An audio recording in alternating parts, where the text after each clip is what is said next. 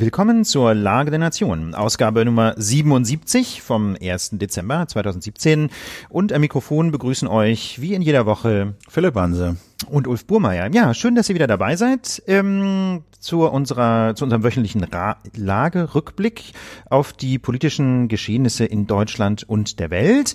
Wir haben, bevor wir mitten äh, hinein uns stürzen ähm, in das Berliner Koalitionstohuwabohu, noch ein paar ähm, Mitteilungen aus der Rubrik Hausmitteilung. Philipp. Ja, ganz kurz nur. Also die Lage am 21. Die Lage live ist ja ausverkauft. Das freut uns sehr. Ich habe nur gesehen, wir müssen darauf hinweisen, äh, das ist nicht barrierefrei. Also man muss da ein paar Stufen hoch. Also ich habe jetzt keinen Überblick natürlich, ob da Menschen mit körperlichen Einschränkungen sich auch ein Ticket gekauft haben. Äh, das nur der Hinweis. Also äh, das heißt nicht, dass ihr nicht kommen könnt.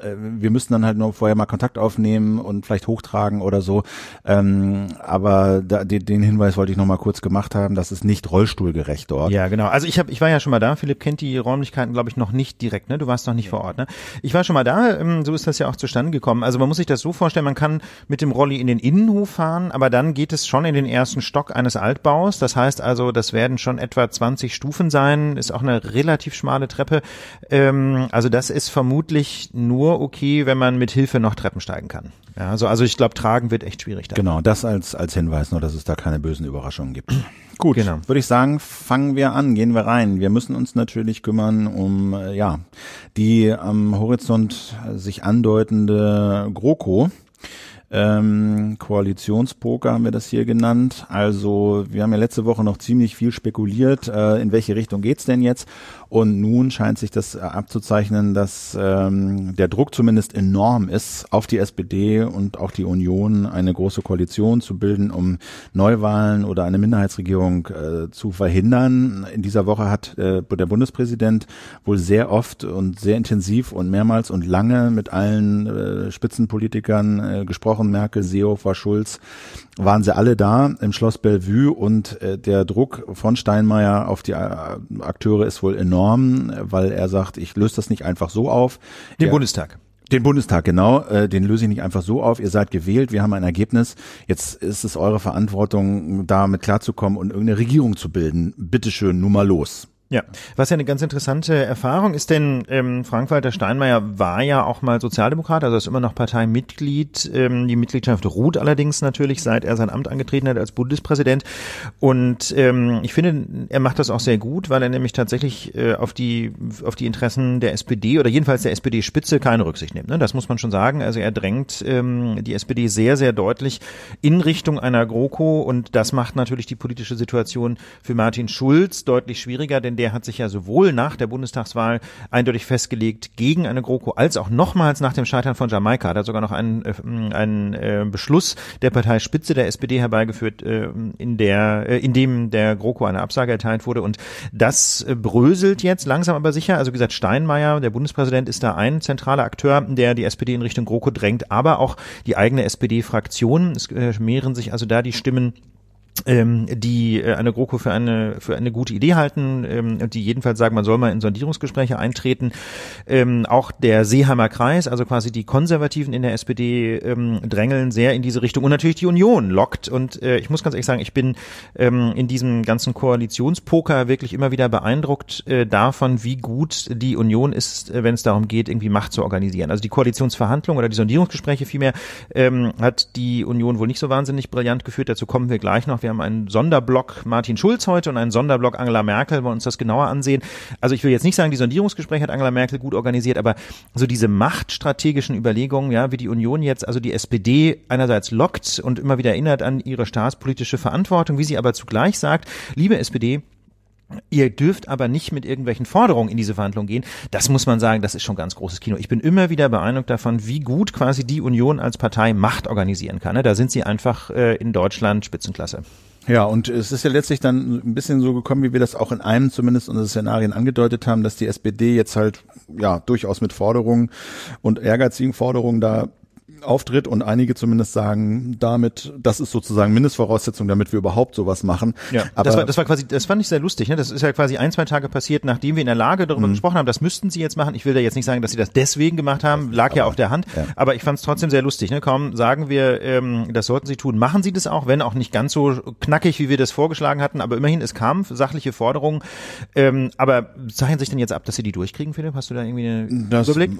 Das weiß ich nicht genau. Also ich scheue mich da so ein bisschen Vorhersagen zu machen. Mein Eindruck ist nur, ähm, dass äh, Martin Schulz und alle quasi von diesem absoluten Wir machen das nicht abrücken. Sie sagen, gut, dann reden wir jetzt zusammen. Und so, wie sich das momentan gerade so anfühlt, finde ich, äh, läuft es schon auf eine tatsächlich Neuauflage der Großen Koalition hinaus. Also erstmal jedenfalls werden Verhandlungen geführt. Ne? Ich will genau. jetzt nicht sagen, dass die auch zum Erfolg führen. führen muss man ja. abwarten. Ne? Aber, muss man abwarten. Aber die, die, also ich glaube, das kann man sagen. Es wird wahrscheinlich jetzt geredet werden. Auch die Parteien werden miteinander reden. Ende ein bisschen offen, aber ähm, also ich, ich würde mal sagen, die große Koalition ist wahrscheinlicher geworden. Das kann man so sagen. Und das, obwohl es natürlich in der vergangenen Woche noch ein Ereignis gab, dass man wirklich nur als massives Sperrfeuer ähm, in, gegen eine GroKo fast schon deuten kann. Ähm, der Bundesumweltminister, äh, nee, Landwirtschaftsminister, mhm. Landwirtschaftsminister, also der Bundeslandwirtschaftsminister Christian Schmidt von der CSU hat nämlich in der seit vielen Monaten laufenden Glyphosat-Debatte ähm, in Brüssel den Vertreter Deutschlands ähm, zustimmen lassen, einem Beschluss ähm, der, der Mitgliedstaaten der EU, ähm, der Glyphosat für weitere fünf Jahre zugelassen hat. Glyphosat ist ein hoch umstrittenes Pflanzenschutzmittel. Zu dem Thema Glyphosat kommen wir auch gleich noch, haben wir rausgezogen, machen wir einen eigenen Blog. Ist das mit dem Glyphosat jetzt so böse? Aber an dieser Stelle ist erstmal politisch interessant, dass Christian Schmidt eben ähm, quasi in einer ganz einsamen Aktion, so sieht es jedenfalls von außen aus, äh, seinen Mann in Brüssel hat zustimmen lassen und das war glasklar gegen die Geschäftsordnung der Bundesregierung, denn die sagt eigentlich, wenn es einen Dissens gibt zwischen Bundesministerien, dann müsste sich Deutschland auf der europäischen Ebene enthalten. Und diesen Dissens gab es hier, denn Bundesumweltministerin Barbara Hendricks von der SPD hatte noch am Tag der Abstimmung äh, per SMS darauf hingewiesen, dass es da einen Dissens gibt, dass er nicht zustimmen darf und äh, und Schmidt hat das auch bestätigt und zurückgesimst, ja, da haben wir hier einen Dissens, damit wäre der Fall klar gewesen, Deutschland hätte sich enthalten müssen bei diesem Beschluss. Trotzdem hat äh, Schmidt eben gegen alle Regeln gesagt, hier zustimmen. Genau, er hat das dann noch, ähm, sagen wir mal, verargumentiert, indem er sagt, na ja, wenn wir haben jetzt ja noch ein paar andere Forderungen auch durchgesetzt äh, für mehr Artenvielfalt, für mehr Pflanzenschutz, die wahrscheinlich unter den Tisch gefallen wären, wenn die EU-Kommission äh, quasi diese Verlängerung der Zulassungsgenehmigung für Glyphosat im Alleingang durchgesetzt hätte und sagte Hendricks, na ja, das mag vielleicht sein, aber niemand sagt, und es war überhaupt nicht abzusehen, ob die Kommission Glyphosat im Alleingang zugelassen hätte und so. Also das ist ja der Streit. Und äh, ich denke, äh, was halt hängen bleibt, ist, es ist ein glasklarer äh, Verstoß gegen die, gegen diesen Deal, der auch überall gilt, der in der Bundesregierung gilt schon seit Jahren, der in den Ländern gilt. Wenn da Koalitionen zusammen regieren und man ist sich nicht einig, dann wird in solchen ähm, Abstimmungen sich der Stimme enthalten. Jetzt ist, sagst du, äh, Alleingang, also Hendricks wusste nichts davon. Es ist ein bisschen umstritten, ob Merkel etwas davon wusste. Ja. Es gibt weiß man, ein, nicht so richtig. weiß man nicht so richtig, aber es gibt schon auch einige Hinweise darauf, dass sie durchaus Bescheid wusste. Und das würde natürlich, sagen wir mal, den Konflikt verstärken, weil natürlich jetzt die ganzen SPD-Leute, Hendricks, aber auch andere sagen, das ist ein Riesenvertrauensbruch und Merkel müsste jetzt irgendeine vertrauensbildende Maßnahme herstellen. Und gefragt mhm. im Deutschlandfunk, ob sie dann sagt, ja, Schmidt müsste zurück, rausgeworfen werden oder entlassen werden, sagt sie, nein, aber irgendwas Vertrauensbildendes müsste dann schon kommen. Das klingt alles ziemlich armselig, muss ich ehrlich sagen. Also ähm, die, die sind so ein bisschen so da, bäh, bäh, bäh, er hat uns in die Suppe gespuckt. Wir haben kein Vertrauen mehr. Und ähm, ich weiß nicht, wie du das, wie du das einschätzt. Ist das jetzt so ein riesen, eine Riesenhürde auf den Weg zur großen Koalition? Andrea Nahles, Fraktionschefin der SPD im, im Bundestag, hat ja auch gesagt, das sei ein Riesenvertrauensbruch und äh, so könne man nicht spielen und da tanzen ja die Mäuse auf dem Tisch und so. Für mich wirkt das wie so ein Pfeifen im Walde. Das ist genau das Problem. Die SPD ist da in einer äh, sehr schwierigen Lage. Sie hätten natürlich jetzt sagen können, wir ziehen unsere Minister aus der geschäftsführenden Bundesregierung zurück. Das wäre so der Normalfall ne, bei einem schweren Koalitionsbruch. Ähm, das Problem ist bloß, dann würde die Union halt einfach alleine weiter regieren. Das heißt, sie würden dann weiteren Einfluss verlieren und durchaus keinen Einfluss gewinnen. Ähm, denn es ist ja gerade nicht die Situation, dass man jetzt irgendwie eine neue Bundeskanzlerin wählen könnte oder einen neuen Bundeskanzler. Dafür gibt's ja eben gerade keine Mehrheiten im Bundestag. Ähm, die SPD konnte im Grunde nicht wahnsinnig viel machen. Das Einzige, was ihr jetzt noch bleibt, ist ähm, klarzustellen, dass für Christian Schmidt in einer neuen Bundesregierung kein Platz sei. Äh, aber auch da muss man mal sehen. Ne? Also wenn es jetzt tatsächlich eine Einigung gäbe auf eine GroKo und die CSU, ja, die den Christian Schmidt ja äh, zum Minister gemacht hat, die CSU auf Schmidt besteht, bin ich mir nicht sicher, ob die SPD es daran scheitern lassen würde. Also ich sehe das genauso wie du, Philipp. Da hat man sich letztlich ein bisschen vorführen lassen. Und äh, das große Problem ist ja auch, ähm, dieser Beschluss auf europäischer Ebene ist jetzt erstmal gefasst. Also für fünf Jahre wird Glyphosat in Europa nicht verboten. Ähm, da ist nichts mehr dran zu ändern. Das heißt also, dieser Stunt von Christian Schmidt hat sich auf europäischer Ebene gelohnt. Äh, wie gesagt, wie das inhaltlich zu bewerten ist, dazu kommen wir gleich nochmal. Da haben wir einen extra Block. National muss man sagen, könnte die SPD allerdings diesen Beschluss zurückholen. Ne? Also es wäre trotzdem zulässig, Glyphosat in Deutschland national zu verbieten. Und das wäre im Grunde natürlich eine Position, äh, auf die man jetzt die SPD eigentlich festnageln müsste. In der Und das hat der Schulz auch schon getan. Er hat jetzt äh, gesagt, ziemlich wörtlich, ähm, mit uns wird es in Deutschland kein Glyphosat geben. Oder Schauen wir mal. Aber das glaubt ihm ja auch keiner mehr, weil eine große Koalition hätte es ja auch nicht geben sollen. Und nun sieht es doch erheblich danach aus. Es gab noch äh, an, in Kommentaren ein bisschen Ergänzung zu dem Thema. Ja, ganz genau. Ähm, wir hatten da eine, eine, relativ bunte Diskussion wieder zum Thema GroKo. Nebenbei Kommentare. Wo findet man die? Bei uns auf der Seite lagedernation.org. Ne? Immer unter der Überschrift der Sendung findet man, ähm, also man muss nur auf die Überschrift der Sendung klicken, dann kommt man auf die Seite für jede einzelne Sendung und dort findet man auch die Kommentare. Also wenn lagedernation.org aufruft, kommt erstmal eine Seite mit allen Sendungen. Da sind die Kommentare noch nicht zu sehen. Man muss auf die Überschrift der Sendung klicken, dann äh, kommen auch die Kommentare. Okay, und da hatte der Roland kommentiert, ähm, da schreibt er nämlich, aus der Zeit der GroKo konnte die SPD wesentliche Erfolge hinsichtlich Rente und Mindestlohn mitnehmen. Ihn würde interessieren, warum dann nicht Rot, Rot, Grün mit wehenden Fahnen gewonnen hat. Ja, also er sagt, die Große Koalition war gar nicht so eine Pleite, wie häufig gesagt wird für die SPD. Inhaltlich haben sie noch eine Menge erreicht. Und ähm, das habe ich mal kommentiert, weil ich nämlich glaube, dass es vor allem ein Darstellungsproblem ist oder ein Wahrnehmungsproblem. Ähm, die Erfolge der SPD ähm, haben, äh, die Erfolge der SPD in der GroKo haben an der sozialen Kälte in Deutschland wenig geändert und weiterhin sind Millionen Menschen von der insgesamt positiven wirtschaftlichen Entwicklung abgekoppelt. Du liest jetzt deinen eigenen Kommentar vor sich, ja. richtig? Ja, was soll ich machen? Ja, habe ich auch gerade gesagt. Wie ich neulich in unserem Blog schon kommentierte, darf ich das mal kurz lesen? Nein, paraphrasier das doch mal ganz kurz. Ja, war ich doch, der, der ist, ist ja schon so knapp. Okay. Viel. Was soll ich, Dann mal los. Du kannst ihn auch vorlesen. Okay, also Ulf schrieb, ähm, das lässt sich sehr schnell beantworten, weil die Erfolge der SPD in der GroKo an der sozialen Kälte in Deutschland wenig geändert haben und weiterhin Millionen von Menschen von der insgesamt positiven wirtschaftlichen Entwicklung abgekoppelt sind.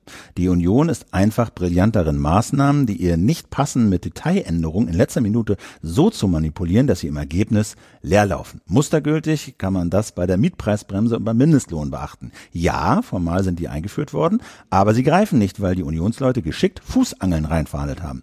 Derselbe Trick kann mit der ersten Version der Abschaffung der Störerhaftung zum Einsatz. Für die SPD ist das natürlich tödlich, weil sie zwar scheinbar etwas erreicht und sich dafür auch feiert, sich zugleich aber an der Lebenssituation der Menschen nichts ändert. Dann stellt sich das Gefühl an, dass die SPD nicht liefert und die Leute noch belügt, wenn sie sagt, sie habe geliefert. Genau. Das ist, das ist meine Sicht auf die GroKo. Weswegen hat sich das für die SPD nicht ausgezahlt? Äh, zum einen kann man eben drüber streiten, was sie wirklich erreicht hat. Jedenfalls hat sie wenig erreicht für die Menschen quasi in, in ihrem Alltagsleben. Und da muss sich, müsste sich was ändern in einer neuen GroKo. Sonst ist das das Projekt 10 Prozent. Dazu gab es noch eine interessante Einlassung von einem äh, Politikforscher, äh, Franz Walter. Und zwar ist ja hier auch immer so relativ unwidersprochen die These vertreten worden, naja, große Koalition ist schlecht für die SPD und die verliert immer. Und äh, Sascha Lobo hat irgendwo auf Facebook auch gefragt, gibt es dafür eigentlich Beweise so? Und äh, da hat sich Frank Walter mal zugeäußert, wie gesagt, Politikforscher, äh, Göttingen, Universität. Und der hat gesagt, es gibt keine Hinweise darauf, dass äh, die große Koalition äh, strukturelle Nachteile für die SPD bedeutet. Sein Argument ist quasi in der letzten Dekade seit so Anfang 2000er hat die SPD nahezu in allen Regierungsvarianten verloren. Er sagt, als Partei der absoluten Mehrheit in Niedersachsen 2003, als regierungsführende Partei mit Rot-Rot in Mecklenburg-Vorpommern 2006, als von der PDS tolerierte Minderheitsregierung in Sachsen-Anhalt 2002, als Oppositionspartei in Hessen 2005, Überall sagt er durchweg kräftiges Minus von mehr als zehn Prozentpunkten. Und auch in Nordrhein-Westfalen haben die Sozialdemokraten die Regierungsmacht 2005 verloren nach einer rot-grünen Koalition zwölf Jahre später. Dasselbe nochmal in Schleswig-Holstein. Und also, in NRW. Und auch da gerade verloren. Und auch da nochmal verloren. Also er sagt, die SPD ist einfach generell auf dem absteigenden Ast. Und das hat mit der großen Koalition erstmal nichts zu tun. Jetzt jedenfalls sagt er, gibt es dafür keine überzeugenden Hinweise. Ja, ich finde, das sind, äh, das sind wirklich ganz wichtige Hinweise von Herrn Walter, einfach weil äh, auch hier in der Lage ja immer so als Gesetz galt, große Koalition ist der Killer für die SPD, habe ich ja auch gerade eben nochmal vertreten, diese These. Ähm, aber ich finde es deswegen sehr wichtig, sich das mal anzuschauen und äh, sich die Frage zu stellen, was ist denn quasi der, der gemeinsame Nenner dieser verschiedenen Regierungsformen, in denen die SPD jeweils massiv abgestürzt ist? Was ist das eigentliche Problem? Und ich glaube, deswegen habe ich diesen Kommentar oben auch eingebaut. Ich glaube, die eigentliche Frage ist tatsächlich nicht die nach der, ähm, nach der Koalitionskonstellation, sondern die Frage ist, was liefert die SPD denn eigentlich wirklich in Anführungsstrichen für die kleinen Leute? Also was tut sie denn quasi praktisch greifbar für die soziale Gerechtigkeit, für ein bisschen mehr Umverteilung, für ein bisschen weniger ähm, Menschen, die quasi auf der Strecke bleiben, die sozial abgehängt sind? Und das ist letztlich die Gretchenfrage. Und in der großen Koalition kann sie da besonders wenig erreichen, aus meiner Sicht jedenfalls, einfach weil die Union ähm, die, äh, viele zentrale äh, soziale Projekte einfach nicht mitmacht. Aber ähm, äh, das ist eben, wenn sie in einer anderen Koalition regiert, heißt das eben nicht, dass sie sozial was auf die Reihe kriegt. Ne? Das ist eben das große Problem. Und das ist die Frage, die sich die SPD immer stellen muss. Und das war ja auch der Punkt, weswegen wir ähm, schon in der vergangenen Woche so stark gemacht haben, wenn sie in Gespräche geht mit der Union, dann kann das nur mit steilen, vor allem sozialen Forderungen geschehen. Und ähm, schauen wir mal, was daraus wird. Denn sonst hat sie einfach irgendwann ein, ein echtes äh, Glaubwürdigkeitsproblem. Ähm, es kam in dieser Woche auch, oder jetzt in den zurückliegenden Tagen, äh, die angesichts dieser sehr schwierigen Lage und ähm, der sehr schwierigen Regierungsbildung auch die Diskussion auf, ob man in Deutschland nicht das Mehrheitswahlrecht einführen äh, sollte, weil damit eben äh, durchaus klarere Wahlergebnisse zu erwarten wären und Regierungs Entschuldigung, Regierungsbildung einfacher wäre. Ulf, Mehrheitswahlrecht gibt's ja in Großbritannien. Ja. Heißt, wer die meisten Stimmen hat, ist drin und wer die wenigen hat, ist halt raus. Ja, also man, man genau, Mehrheitswahlrecht bedeutet halt, in dem einzelnen Wahlkreis gibt's, gewinnt immer nur der, der die meisten Stimmen kriegt. Das ist im Grunde so, wie es bei uns läuft mit den Erststimmen. Ne? Mit den Erststimmen wählt man ja einen Kandidaten im Wahlkreis und da gewinnt einfach der, der eine Stimme mehr hat. Und ähm, das kann aber, oder das führt natürlich zugleich dazu, dass sehr, sehr viele Stimmen unter den Tisch fallen. Also wir haben ja vor ein paar Folgen mal genauer geredet über Wahlrecht und vor allem auch die Gleichheit der Wahl, wo das Bundesverfassungsgericht so schön unterscheidet zwischen Zählwert, Gleichheit und Erfolg Erfolgswertgleichheit. Ne? Zählwert heißt, dass jede Stimme erstmal gezählt wird, in irgendeine Ergebnistabelle kommt und Erfolgswert bedeutet, wie sich diese Stimme dann auf die Zusammensetzung des Bundestages auswirkt. Und das ist bei diesem bisherigen Verhältniswahlrecht, das wir haben, ist es schon so, dass im Prinzip die Zweitstimme die Verteilung des Bundestages angibt und auch im Grunde alle Zweitstimmen zählen, Klammer auf, mit Ausnahme der Stimmen für Parteien, die keine fünf Prozent erreicht haben.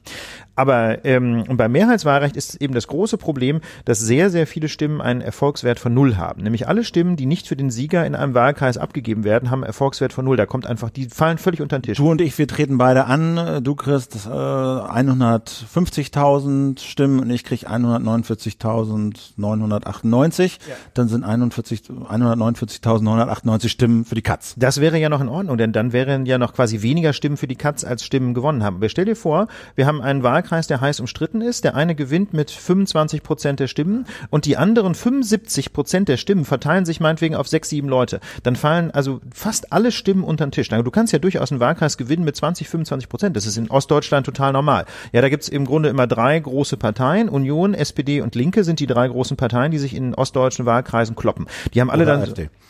Äh, ja, neuerdings dann eben noch die AfD und äh, die haben dann alle immer irgendwas zwischen ja. roundabout 20 Prozent. Das führt aber tatsächlich dazu, dass Wahlkreise gewonnen werden mit irgendwas zwischen 20 und 30 Prozent und 70 bis 80 Prozent der Stimmen haben einen Erfolgswert von null.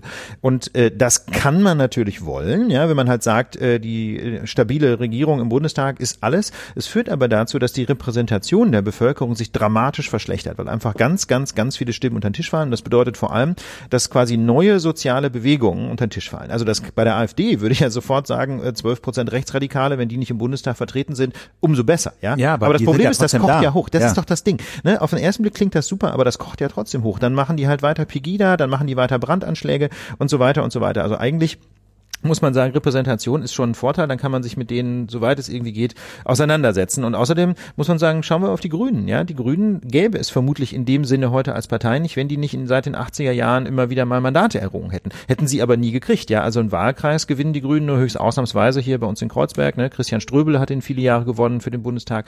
Aber ähm, und jetzt hat ja auch seine Nachfolgerin Canan Bayram das Mandat gewonnen. Aber äh, das ist halt, das ist halt der Ausnahmefall. Also Mehrheitswahlrecht, ähm, klar, stabilere Mehrheiten, aber Riesenrepräsentationsprobleme. Es werden im Grunde die gesellschaftlichen Mehrheitsverhältnisse weitgehend unter den Teppich gekehrt. Ähm, wir haben überlegt, ob wir nochmal über Martin Schulz reden sollen, aber ich war dann dafür und du glaube ich auch, ja, weil seine Rolle sich jetzt natürlich ändert. Ne? Also bisher war er immer so ein bisschen der merkwürdige Spitzenkandidat, der kläglich gescheitert ist und wahrscheinlich jetzt in die Opposition wandert und da mal gucken kann, wie er sich sammelt. Aber jetzt, wo die Zeichen auf große Koalition stehen, ähm, scheint er dann, wird er natürlich deutlich wichtiger und ich meine, er wäre dann sowas wie der Vizekanzler und hätte wahrscheinlich auch einen Ministerposten, welchen auch immer. Jedenfalls, ähm, seine Bedeutung hat jetzt enorm zugenommen und deswegen finde ich, ähm, muss man noch mal ein bisschen auf ihn gucken und es hat sich, finde ich, nämlich, das ist der zweite Grund, in der letzten Woche doch sein Profil nicht zum Besseren nochmal deutlicher herauskristallisiert. Für mich hat er in der letzten Woche, in den letzten Tagen sagen wir mal, den Eindruck verstärkt, den diese Spiegelgeschichte von Markus Feldenkirchen von ihm gezeichnet hat. Nämlich, Martin Schulz ist ein total netter, sympathischer Typ, ja, mit dem Herz am richtigen Auch ehrlich, Fleck, ne? Auch ehrlich und so und kann man, kann man echt mögen und das ist ein herzlicher Typ und so und kommt gut an. Aber er ist halt ein ganz schlechter Leader, ein ganz schlechter politischer Vorsitzender ohne Vision, ohne vor allen Dingen auch Durchsetzungswillen, ohne die Vorstellung von, von dem, wo er hin will, was er machen will und dann auch mal zu sagen, nee, äh, dich wechsle ich aus, du bist, du bist nicht mehr dabei und wir gehen diese, in, in diesen Weg. Und dafür. Er eiert total rum einfach. Ne? Ja, der ja. eierte und diese Woche war voll davon. Ja, nur um, um wirklich nochmal so ein schönes Bild zu bringen, finde ich, also äh, das, das kommt so ein bisschen aus, ich habe äh, ich hab hier Jura studiert und da gibt's ja so private äh, Trainingskurse fürs Examen und äh, da hat, äh, da war ich bei Hammer Hämmer, ja, und diese Hämmerleute hatten so immer so einen Karlauer, mit dem sie, finde ich, das aber sehr schön auf den Punkt gebracht haben. Man muss einfach wissen, wo die Reise eigentlich hingehen soll. Ne? Wenn man den Hafen nicht kennt, heißt es immer so schön bei Hämmer, dann ist kein Wind günstig. Und das ist genau das Problem, äh, du bist ja auch Segler, ja. ne? kannst was mit anfangen. Absolut. Ähm, das ist genau aus meiner Sicht das Problem von Martin Schulz. Der hat einfach überhaupt keine Ahnung, wo, der, wo der richtige Hafen ist und deswegen segelt er immer im Kreis. Immer schön der Sonne hinterher und mal so ein bisschen gucken, woher der Wind weht, aber der weiß einfach überhaupt nicht, wohin will. Der genau. hat einfach keine Reform. Und der hat auch äh, den Blick so. Ja. ja, und daher kommt auch diese Äußerung mit der, wir gehen auf keinen Fall in die GroKo, wir gehen auf keinen Fall in die GroKo. Übrigens, wir gehen auf keinen Fall in die GroKo, weil die Stimmung in der SPD nach der Wahl so war, wir gehen auf keinen Fall in die GroKo. Politisch war das aber totaler Quatsch und er hat, glaube ich, nicht die Eier und den Mut gehabt zu sagen, Leute, Leute, Leute, ich weiß, ja. aber glaubt mir, das ist nicht der Weg, den wir gehen sollten. Und jetzt war er bei den Jusos und da hat er Sachen gesagt, wo dir echt die Tasse aus der Hand fällt. Wir, äh, wir hören da mal rein. Wir hören da mal rein. Ich strebe keine große Koalition an. Genossinnen und Genossen. Ich strebe auch keine Minderheitsregierung an. Oder heute hat einer gesagt, Kenia, schwarz, grün, rot. Ich strebe auch kein Kenia an. Ich strebe auch keine Neuwahlen an. Ich strebe gar nichts an. Wisst ihr, was ich anstrebe? Dass wir die Wege miteinander diskutieren, die die besten sind und das Leben der Menschen, national und international, jeden Tag ein kleines Stück besser zu machen. Lasst uns um den Weg ringen. Doch den Jusos ist das ja, zu wenig. Also und das muss man sich wirklich mal auf der Zunge zergehen lassen. Da ist der Vorsitzende einer großen deutschen Partei, der, in die, der demnächst in der Regierung steht, der als Kanzlerkandidat kandidiert hat und der sagt, ich strebe gar nichts an. Und das hat er nicht nur da gesagt, das hat er auch noch der FAZ ins, ins Mikrofon gesagt. Und freigegeben. Und freigegeben. Also diese Interviews werden ja immer gegengelesen und dann erst veröffentlicht.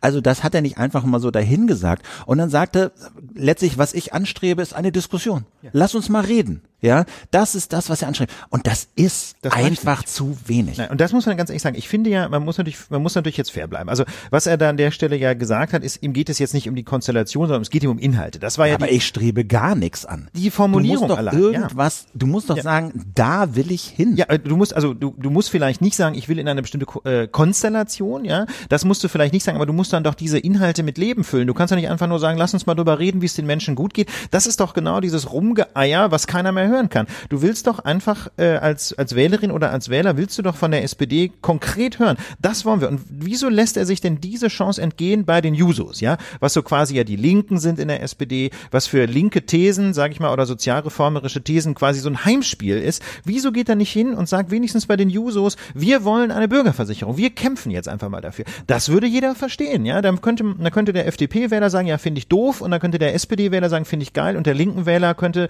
sich dazu auch eine eigene Meinung bilden. Und ob das dann in der GroKo stattfindet oder nicht oder wie auch immer, genau. das ist dann eine politische Frage. Aber zu sagen, ich strebe gar nichts an, sondern so und ich strebe auch nur eine Diskussion an, wie es den Menschen besser gehen könnte. Wenn du an diesem Punkt bist, wo Schulz jetzt ist, genau. dann musst du wissen, was deine Vorstellung davon ist, wie es diesen Menschen besser gehen könnte. Genau. Und das musst du in zwei Sätzen an so einer Stelle mal sagen. Wenigstens und, bei den Jusos, wie so. gesagt, das ist ja nicht der Kongress sagen, der Seeheimer. Und ich würde sagen, deswegen ist er eigentlich disqualifiziert. Das ist, der kann, weiß ich nicht, der wäre im Außenamt vielleicht noch ganz gut aufgehoben, wo er irgendwie so ein bisschen moderieren kann, schöne Reden halten kann, auf Europa so ein bisschen ausgleichen kann, aber da kannst du, äh, da bist du halt Diplomat, ja, so wie Steinmeier ja auch kein großer Parteichef war und kein guter Kandidat. Der ist ja auch so einer, der irgendwie moderiert und ausgleicht ja. und so. Der wächst geradezu über sich hinaus jetzt als Bundespräsident. So, ne, das ist seine Rolle und so, aber als als als als als Anführer von so einer Partei, ja, halt es ist, ist, ist Schulz wirklich disqualifiziert. Ja, und um's mal, um mal im Bild zu bleiben, ne, er, im Grunde sagt er, lass uns einfach eine Runde im Kreis segeln. Ja. Lass uns einfach im Kreis segeln und irgendwie an Deck schön Bierchen trinken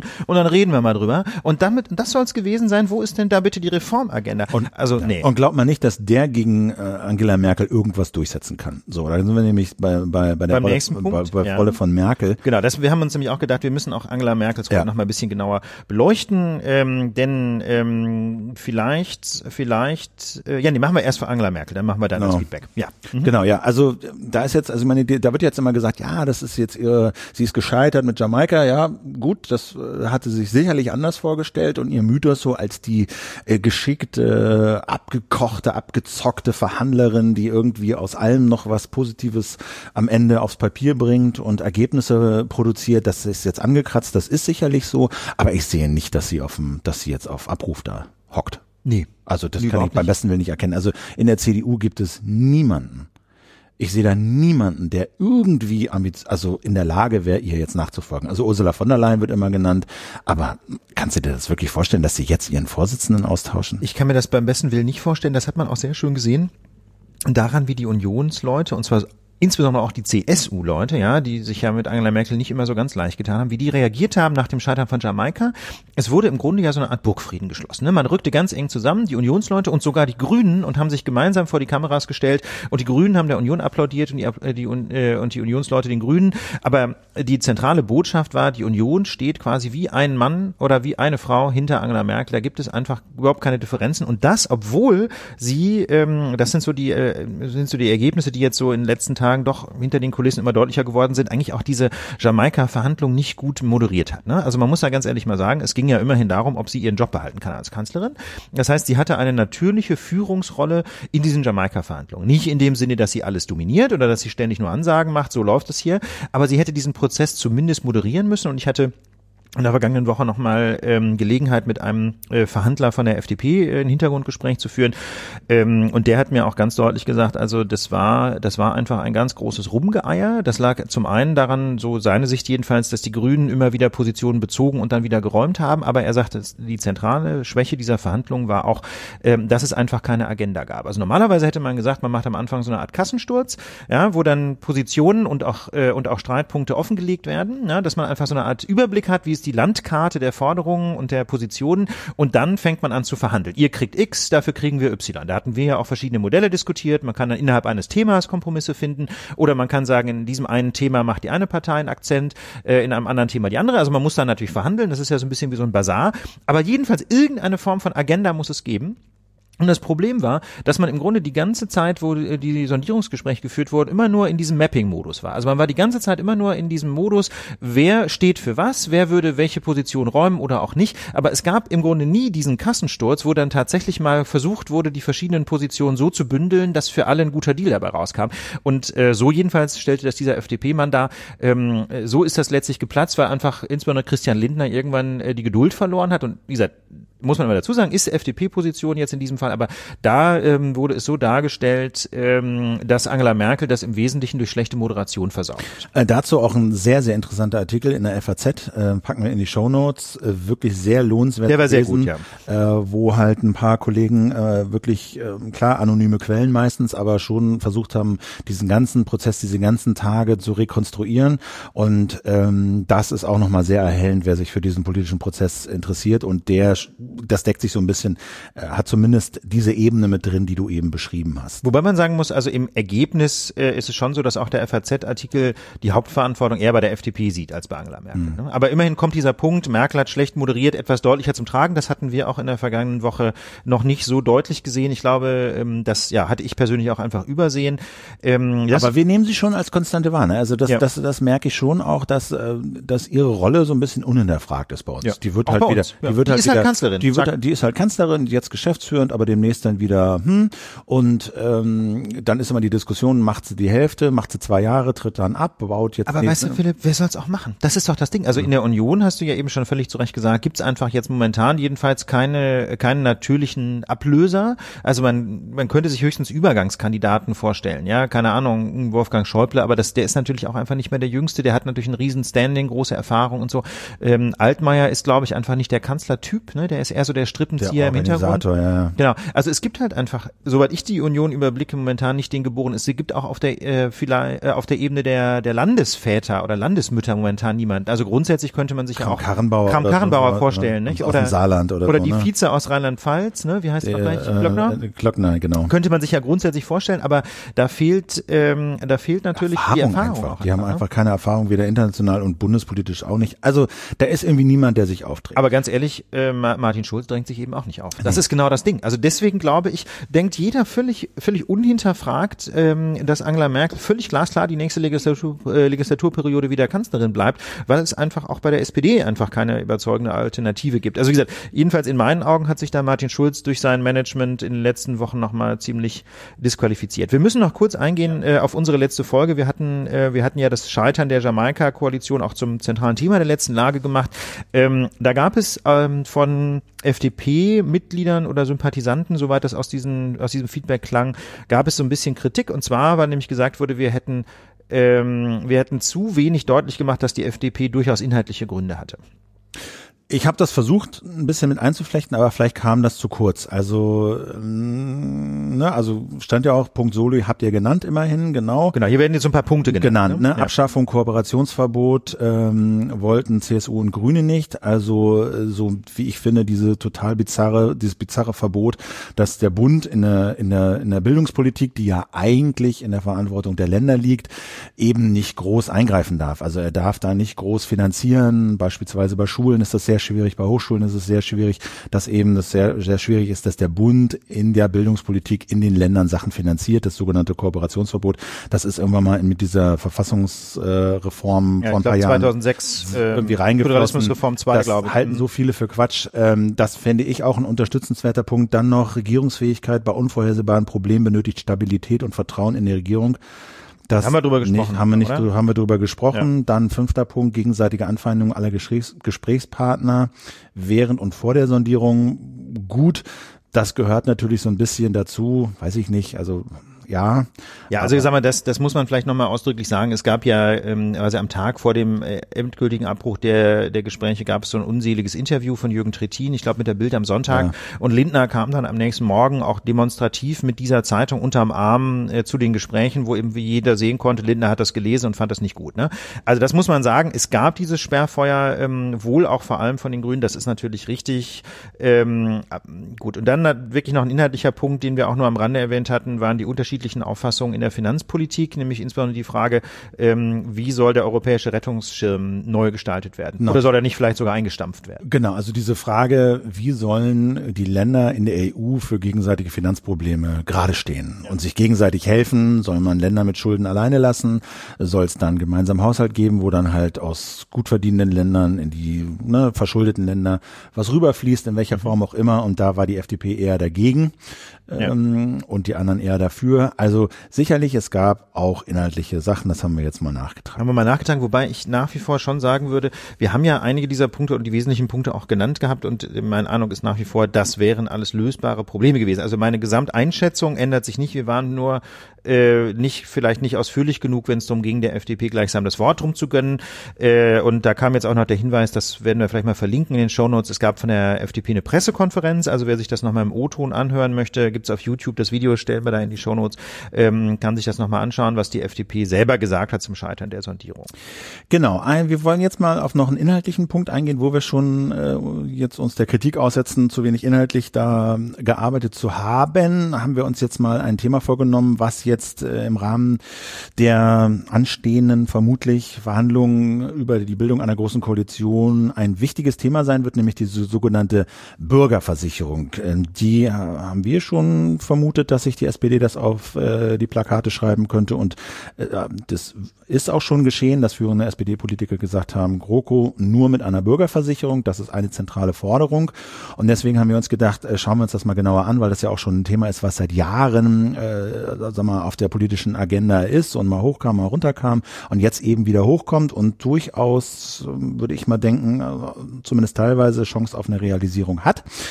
Ähm, deswegen haben wir einen Gesprächspartner uns eingeladen, der sehr kompetent ist. Bevor wir das besprechen, aber nochmal, Ulf, wir haben ja heute, äh, sag mal, keine Bürgerversicherung, sondern ein zweigleisiges Krankenversicherungssystem, richtig? Ja, genau, Philipp. Äh, in Deutschland gibt es nämlich bisher ein duales System in der Krankenversicherung. Das bedeutet, es gibt zum einen die gesetzliche und zum anderen die private Krankenversicherung. Die meisten Menschen sind in der gesetzlichen Krankenversicherung, insbesondere wenn man Arbeitnehmerin oder Arbeitnehmer ist, ist das nämlich Pflicht, abgesehen von bestimmten Ausnahme, ähm, Ausnahmetatbeständen. Und die wesentliche Ausnahme ist die sogenannte Versicherungspflichtgrenze. Die liegt bei 4.800 Euro. Das heißt, wenn man mehr als 4.800 Euro verdient, dann muss man sich nicht mehr gesetzlich krankenversichern versichern.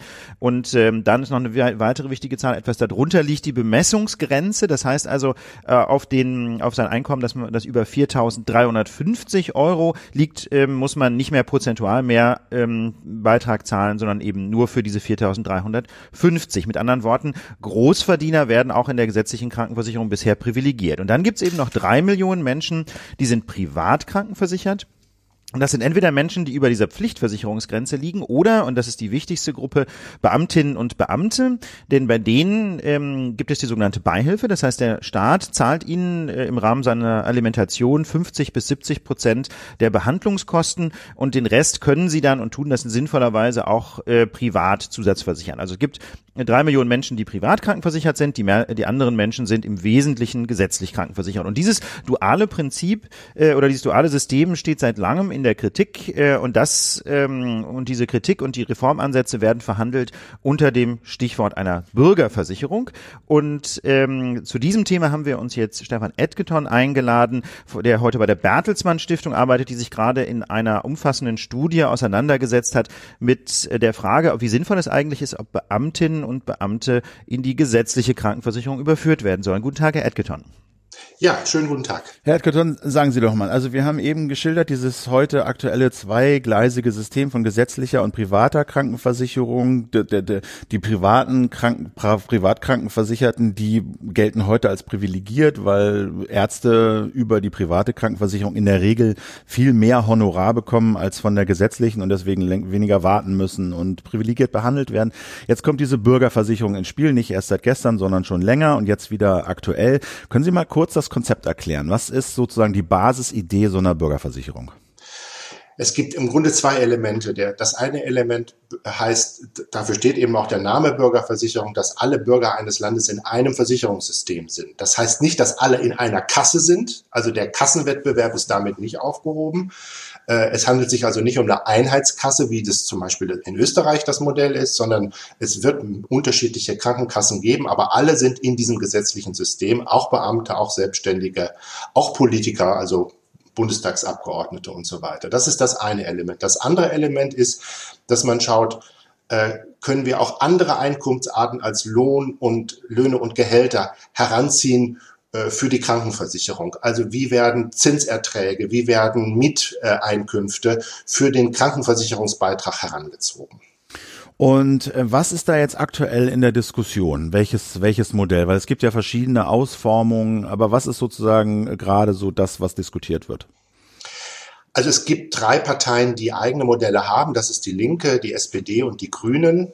Ähm, äh, die äh, Grünen haben dieses Modell, das ich eben beschrieben habe, sozusagen in, in Reinkultur äh, entwickelt, also Hereinnahme von Beamten und, und Selbstständigen und ein extra Beitrag auf Kapitaleinkünfte. Bei der SPD ist es ein bisschen anders. Die wollen auch alle ins System hineinnehmen. Allerdings Allerdings ist es so, dass sie die anderen Einkunftsarten über eine Steuersäule erfassen wollen. Also die anderen Einkunftsarten werden nicht extra verbeitragt. Das ist einfach eine Methode, um Bürokratie zu sparen.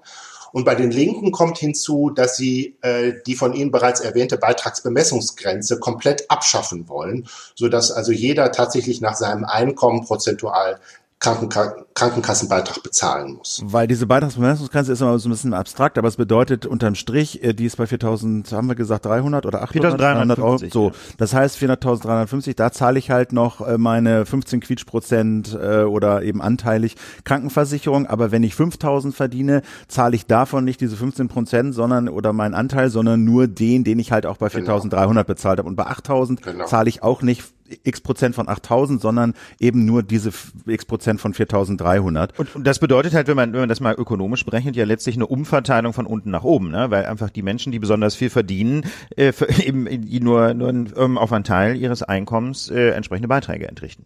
Ja, das privilegiert die kleine Zahl, muss man sagen, der wirklich sehr gut verdienenden. Also so viele sind das ja nicht, aber die werden tatsächlich privilegiert.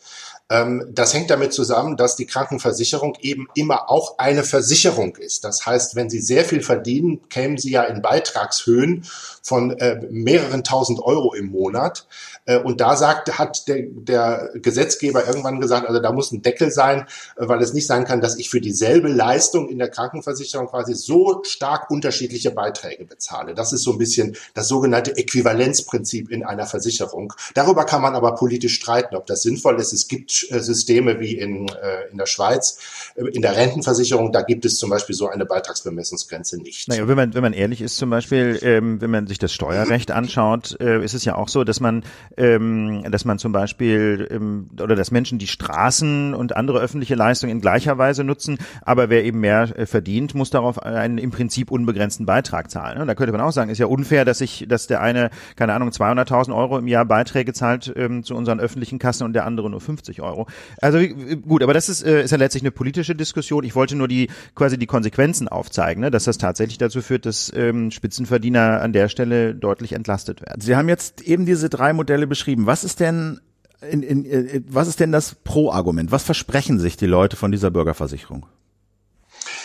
Also zum einen glaube ich, dass das äh, zentrale, wenn man will, werthaltige äh, Argument, wenn es um Werte geht, ist, dass in einer sich doch eher auseinanderentwickelnden Gesellschaft das Hineinnehmen aller Berufsgruppen in ein Versicherungssystem zum sozialen Zusammenhalt beiträgt. Also dass Solidarität gestärkt wird. Das ist, glaube ich, auch eine wichtige Wertentscheidung, ob man das will äh, ich glaube, also das war für uns zumindest auch maßgeblich zu sagen, wir sind für eine solche integrierte Krankenversicherung, äh, weil sie die Gesellschaft, die auseinander zu driften droht, doch stärker zusammenhält. Dann muss man sagen, die die ausgeschlossen oder die sich ausschließen können, die Beamten und die Selbstständigen, gehören im Schnitt, nicht alle, aber im Schnitt immer noch zu den Besserverdienenden. Das heißt, es verlassen die guten Risiken das Solidarsystem. Wenn man diese guten Risiken, also was das finanzielle die finanzielle Leistungsfähigkeit anbelangt, wenn man die in das System hineinnehmen könnte, äh, könnte man insgesamt für alle auch die Beiträge senken. Ähm, und ich glaube, das ist äh, ein Aspekt. Und wir haben eben bei, den, bei der ärztlichen Behandlung die Unterschiede zwischen gesetzlich und privat Patienten, Stichwort Wartezeiten, äh, oder auch die Verteilung der Ärzte, die sich auch sehr stark danach orientiert, wo es Privatversicherte gibt. Äh, auch das sind Fehlanreize, die wir dadurch beseitigen können.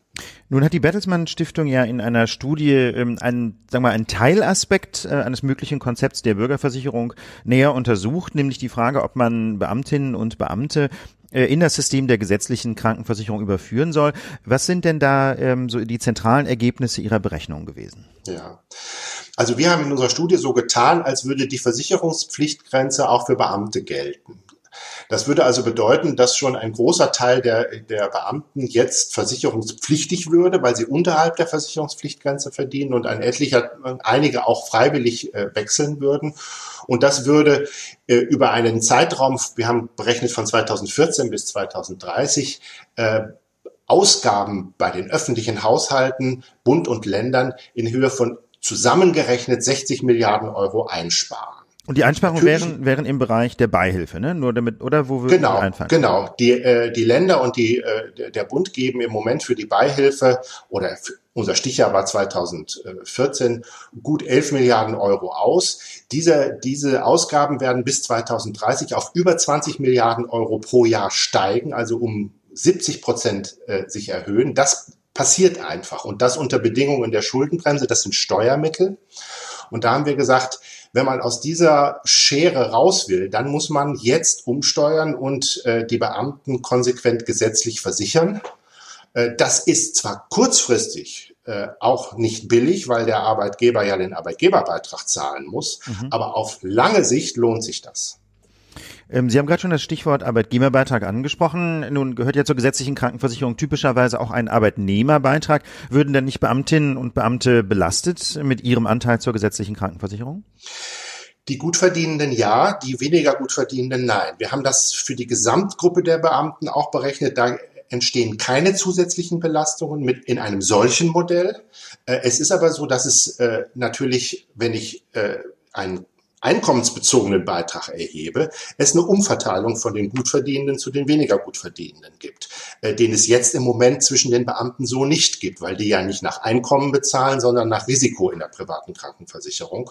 Und insofern muss man sagen, da gibt's auch Verlierer in, in einem solchen Modell, das ist klar. Und wenn jetzt also diese Beihilfe sozusagen das, was der Staat äh, den Beamten an Krankenkosten bezahlt, äh, wegfallen würde, der Staat aber seinen Anteil an der, seinen Arbeitgeberanteil an der privaten, an an der gesetzlichen Krankenkasse zahlen müsste und die Beamten auch ihren Anteil an der gesetzlichen Krankenkasse zahlen würden, dann sagen sie, würde natürlich langfristig zumindest äh, Steuergeld gespart. Einige Beamten würden belastet, andere entlastet, unterm Strich äh, äh, entlastet. Also es wird in erster Linie Steuergeld gespart. Würde denn auch beispielsweise für alle anderen Versicherten in der gesetzlichen Krankenversicherung sich irgendwas ändern? Also der Beitrag sinken oder weniger steigen, als er das täte, ohne dass die Beamten reinkämen? Ja, bei dem Modell, das wir gerechnet haben, wäre es tatsächlich so, dass der Beitrag leicht gesenkt werden könnte um 0,34 Prozentpunkte. Ähm, das hängt damit zusammen, dass äh, die Beamten im Durchschnitt doch etwas mehr verdienen als die durchschnittlichen Arbeitnehmer und deswegen mehr Geld in die Kasse kommt äh, die verursachen natürlich auch Ausgaben, aber das Saldo ist sozusagen positiver und das führt dazu, dass insgesamt der Beitrag leicht gesenkt werden könnte. Apropos Beitragssenkungen, ähm, wir haben eben schon angesprochen, es gibt verschiedene Modelle für eine Bürgerversicherung. Die Linken argumentieren, ähm, dass eine Bürgerversicherung äh, eine Absenkung der Krankenversicherungsbeiträge in, in weitaus größerem Maße zulassen würde, nämlich von derzeit 15, noch was Prozent auf nur 12 Prozent. Ähm, das sind ja ganz andere Zahlen als die, die Sie berechnet haben. Äh, können Sie sich erklären, wie dieser Unterschied zustande kommt? Und sind die 12 Prozent vielleicht doch realistisch nur bei anderen Voraussetzungen? Ja, die Voraussetzung bei den Linken ist, dass die Beitragsbemessungsgrenze aufgehoben wird. Das heißt, äh, die Gutverdiener zahlen wirklich bis nach, bis nach oben raus, zahlen sie ihre dann 12 Prozent. Mhm. Und wenn man das macht, dann kann man natürlich für alle den Beitrag senken. Es kommen dann natürlich Beiträge äh, für die sehr gut verdienenden in enormer Höhe zustande. Ähm, jetzt sagt, gibt's ja natürlich auch ein paar, paar Gegenargumente, ne? Also vor allen Dingen von von FDP, von, von FDP und auch Ärztevertretern. Äh, äh, Montgomery hat sich da auch geäußert ähm, der sagt, dadurch würde, äh, durch so eine Bürgerversicherung würde erst recht die Zweiklassenmedizin zementiert, weil eigentlich alle im Beitrag zahlen, alle kriegen das Gleiche. Nur es gibt natürlich auch private Zusatzversicherungen, die sich wiederum nur Gutverdienende leisten könnten und Krankenhäuser und äh, Anbieter von Gesundheitsleistungen würden sich sehr auf diese Leute spezialisieren und stürzen, weil dort mit diesen privaten Zusatzversicherungen das wahre Geld fließen würde. Also würde da erst recht so eine Zweiklassen Klassenmedizin entstehen. Was sagen Sie zu diesem Argument? Ja, also das Argument ist äh, nicht ganz abwegig. Natürlich wird es, wird man es nie verhindern können, dass Menschen äh, ihr Portemonnaie aufmachen und sagen, ich will aber diese Leistung jetzt und ich will sie, ich will dieses oder jenes, was im gesetzlichen Rahmen nicht vorhanden ist und dann äh, leisten Ärzte das. Das wird man nicht verhindern können. Ähm, insofern glaube ich auch, dass man äh, die unterschiedliche Behandlung äh, nicht komplett wird beseitigen können. Aber im Moment ist es ja so, dass wir ein System haben, das diese unterschiedliche Behandlung geradezu provoziert. Und das, glaube ich, äh, kann sich eine Gesellschaft auf Dauer nicht leisten. Also man muss dazu sagen, das ist einem, glaube ich, Außenstehenden nicht klar. Also wenn ich zu einem Arzt gehe und in der gesetzlichen Krankenversicherung bin, dann gibt es einen Satz und der guckt in seine Preistabelle und dann äh, kriegt er von der gesetzlichen Krankenversicherung für die Leistung, die er erbracht hat, 10 Euro meinetwegen. Wenn ich aber als Privatversicherter zu dem Arzt gehe und dieselbe Leistung bekomme, dann kann er sozusagen gesetzlich verbrieft und äh, auf Papier festgehalten, das Dreifache, glaube ich, oder 2,x-fache für dieselbe 2,6-fache 2,6-fache für dieselbe Leistung, also 10 äh, mal 2,6 von der privaten Krankenkasse kassieren. Also der, es ist wirklich kein irgendwie könnte, hätte, wenn, sollte, sondern Privatkrankenversicherte bringen den Ärzten mehr Geld. So, ne? Ja, und das die Ärzte behaupten ja auch, ohne die privaten Krankenversicherungen würde sozusagen die ärztliche Versorgung zusammenbrechen, weil dieses Zubrot sozusagen äh, die ärztliche Versorgung sicherstellt. Da sage ich immer, was, was, wie, wie ist denn die ärztliche Versorgung in der Uckermark oder in Neukölln aufrechtzuerhalten, wo es kaum Privatversicherte gibt? Die funktioniert ja auch irgendwie ohne PKV. Ähm, und das liegt nicht nur an den niedrigen Mieten, insofern muss man sagen, diese Subvention, die die PKV da angeblich leistet, ist über die Republik verteilt sehr ungleich verteilt. Was ist denn von diesem Argument zu halten? Das ist ja auch noch ein weiteres Argument, äh, speziell von der FDP und Ärztevertretern, dass momentan durch diese Konkurrenz von gesetzlicher und privater Krankenversicherung es eine Konkurrenz der Systeme gebe, die die Innovation im Gesundheitsbereich fördere. Und wenn der eine Zweig, die private Krankenversicherung wegfiele, gäbe es zwar immer noch viele gesetzliche Krankenkassen, aber eben nur noch dieses eine Versicherungssystem, wodurch Innovation im Gesundheitsbereich wegfielen. Was äh, sagen Sie dazu?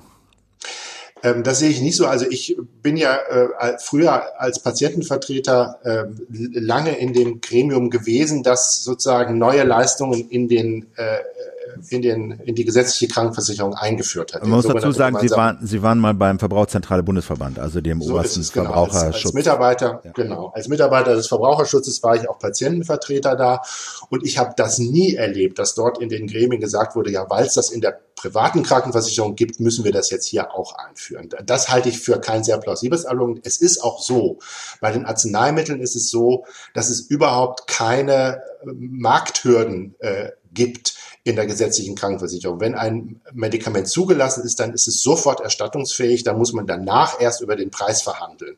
Und im, im Krankenhausbereich ist es auch so, die Krankenhäuser können machen, was sie wollen. Da gilt, äh, sie dürfen alles tun. Es muss nur, es, es sei denn, es ist explizit verboten. dass der einzige Unterschied ist in der ambulanten Versorgung. Äh, da haben viele ambulante Ärzte haben sozusagen größere Experimentierfelder, äh, wenn sie privat äh, äh, Versicherte versorgen. Das ist aber manchmal auch zum Nachteil der Privatversicherten. An denen wird dann auch alles gemacht, was man irgend machen kann, auch wenn es sich noch nicht als wirklich nützlich oder sicher erwiesen hat. Ich habe noch eine Frage zu diesen 60 Milliarden Einsparungen, die Sie berechnet haben äh, im Falle der Umstellung ähm, quasi der der Beamtenversorgung äh, von privat auf gesetzlich oder von der Beihilfe auf gesetzlich. Ähm, ich frage mich, diese 60 Milliarden Einsparungen, wie kommen die denn eigentlich zustande? Denn auch die Beamtinnen und Beamten müssen ja äh, in der gesetzlichen Krankenversicherung versichert werden. Sind die Beiträge da so viel billiger ähm, als äh, als die ähm, als die ähm, als Bund und Länder derzeit bezahlen müssen an Beihilfe, beziehungsweise in ihrer Projektion in Zukunft werden bezahlen? zahlen müssen? Ja, das liegt, äh, das verteilt sich nach den Bundesländern ja auch sehr unterschiedlich. Es gibt ja. Länder, die von dieser Umstellung äh, nicht profitieren würden bis 2030, insbesondere die neuen Bundesländer. Das liegt daran, dass die relativ wenig Pensionäre und noch viele aktive Beamte haben. Mhm. Und für die ist es natürlich teurer, wenn sie für aktive Beamte bereits äh, äh, Arbeitgeberbeitrag zahlen müssen. Und bei den Pensionären, wo eher die Beihilfeleistungen dann anfallen, wenn das wenige sind, steht das sozusagen in einem Missverhältnis. Anders ist es bei den alten Bundesländern, Nordrhein-Westfalen, Bayern, Baden-Württemberg zum Beispiel. Da rechnet sich das relativ schnell, weil die eben viele Pensionäre haben und unsere Berechnung geht ja davon aus, dass die auch in der gesetzlichen mhm. Krankenversicherung dann sind. Und äh, da kann man tatsächlich Beihilfeausgaben sparen. Wir haben aber auch ausgewiesen, die, die am Ende dafür zahlen, sind die Ärzte. Es sind Einnahmeverluste bei den Ärzten, weil die natürlich für diese Gruppe dann nicht mehr privat äh, ihre Leistungen liquidieren können. Mhm. Und diese Einnahmeverluste belaufen sich auf jährlich immerhin über sechs Milliarden Euro. Das ist schon ein ganz schöner Batzen. Ja, das äh, bringt mich zu meiner nächsten Frage. Ähm, Stichwort Einsparung im Gesundheitswesen. Ähm, sind die denn überhaupt noch weiter geboten oder, oder kann man sich überhaupt weitere Einsparungen im Gesundheitswesen wünschen, wie Sie sie jetzt ja gerade ähm, quasi vorhergesehen haben im Bereich der Ärzte? Ähm, ich bin sicher kein Experte für Versicherungswesen oder für, für das Gesundheitssystem, aber mein persönlicher Eindruck ist, ähm, dass schon heute die Versorgung im Vergleich zu den Zeiten, als ich Kind war in den 80er Jahren, eher schlechter geworden ist. Äh, das Gesundheitswesen in Deutschland scheint mir von Sparzwängen äh, gekennzeichnet zu sein. Es häufen sich Medienberichte, dass äh, jedenfalls Teile kaputt gespart werden. Denken wir an Fallpauschalen in Krankenhäusern, wo immer wieder äh, Berichte die Runde machen, dass Menschen halbkrank entlassen werden, einfach weil quasi das Geld aufgebraucht ist, dass sie, ähm, dass sie mit, dass das Krankenhaus äh, als Pauschale be, äh, bezahlt bekommt für die Versorgung dieses Patienten bei einer bestimmten Diagnose. Ist denn Kostendämpfung wirklich das Gebot der Stunde in der Krankenversicherung oder äh, sollte man nicht auch ähm, den Akzent viel mehr mal auf, äh, auf Qualität in der Gesundheitsversorgung richten? Zumal die Kassen ja überquillen, ne? Also da ist ja momentan haben die ja einen Riesenplus, die Krankenkassen, ne? Milliarden. Die ja, die Krankenkassen haben äh, ein großes Plus, allerdings muss man sagen, das reicht, glaube ich, auch nur für ein paar Monate äh, mhm. Ausgaben, okay. was sie da an Reserven haben. Also ähm, wir reden da ja über, über einen Topf, äh, der jährlich eine dreistellige Milliardengröße verausgabt. Ich denke, bei den Krankenhäusern ist es tatsächlich so, der Druck, der Wettbewerbsdruck, der da entsteht, äh, entsteht paradoxerweise dadurch, dass es zu viele Krankenhäuser gibt ähm, die sich gegenseitig die Patienten wegnehmen. Wir haben äh, eine Unterauslastung von Krankenhäusern. Äh, mir hat kürzlich ein äh, äh, erfahrener äh, Experte gesagt, die, die Ärzte werden heutzutage bei den Krankenhäusern nicht mehr danach ausgesucht, welche Fachkompetenz sie haben, sondern wie gut ihr Einweisermanagement ist. Also wie gut sie mit den niedergelassenen Ärzten kooperieren, um Patienten ans Haus zu holen. Und da ist tatsächlich im, in, der, in der Wettbewerbslogik irgendwas schief. Das hängt aber paradoxerweise damit zusammen, dass es in, in manchen Regionen zu viele Betten, zu viele Krankenhäuser gibt. Insofern kann man das nicht mit, mit einer Unterfinanzierung begründen. Aber, aber, gleichwohl haben doch viele Menschen den Eindruck, sie müssen Monate auf einen Krankenhaustermin warten. Wie passt denn das zusammen? Also die Wartezeiten auf Krankenhaustermine sind in Deutschland im internationalen Vergleich vergleichsweise gering. Ähm, äh, das würde mir nicht einleuchten, zumal wir auch eine sehr hohe Krankenhausdichte. Wir sind mit Österreich das Land mit der höchsten Bettendichte in Deutschland. Und wir haben, wie gesagt, Unterkapazitäten in den Krankenhäusern. Diese Wahrnehmung kann ich jedenfalls anhand der Daten so nicht nachvollziehen. Was ist denn aus Ihrer Sicht das größte Gegenargument gegen die Bürgerversicherung, so wie es jetzt äh, gedacht wird? Also ein paar haben wir angeschnitten. Gibt es irgendwie so einen Knackpunkt, wo Sie sagen, also das ist auch in Ihren Augen noch irgendwie ein ungelöstes Problem?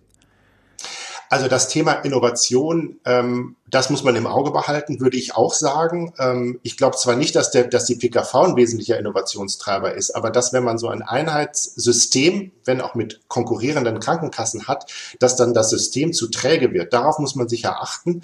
Dafür ist es zum Beispiel wichtig, dass man die Patientenseite in diesen Gremien, die darüber entscheiden, besonders stärkt. Ich glaube, ein Problem ist sicher, dass die konkrete Umsetzung einer Bürgerversicherung mit der Überführung der Privatversicherten in das System extrem lange dauern kann, je nachdem, welches Modell man wählt, und dass dieser Übergangszeitraum für manche sehr unbefriedigend sein ähm, jetzt ist es ja vielleicht als abschließende Frage ähm, gerade wieder in der Diskussion. Die SPD hat sich das momentan so ein bisschen mehr auf die Fahnen geschrieben als bisher, wackelt damit vielleicht in diese Verhandlungen zur GroKo rein. Für wie wahrscheinlich halten Sie das denn, dass so in der nächsten Legislatur zumindest ein, wenn auch abgespecktes Modell dieser Bürgerversicherung kommt? Also ohne irgendeine Bewegung an dieser Stelle, glaube ich, kann die SPD äh, nicht vor ihre Mitglieder treten und in eine Koalition oder eine wie auch immer geartete Zusammenarbeit eintreten. Äh, Ich sage mal, das Thema paritätische Finanzierung, darüber haben wir noch gar nicht gesprochen, dass also Arbeitgeber, Arbeitnehmer wieder gleich viel bezahlen.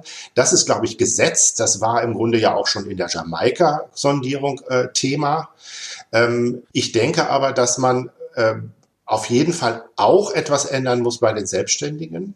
Da gibt es ja diesen sogenannten Mindestbeitrag, der dazu führt, dass gerade kleine Selbstständige enorm hohe Beiträge in der gesetzlichen Krankenversicherung zahlen müssen.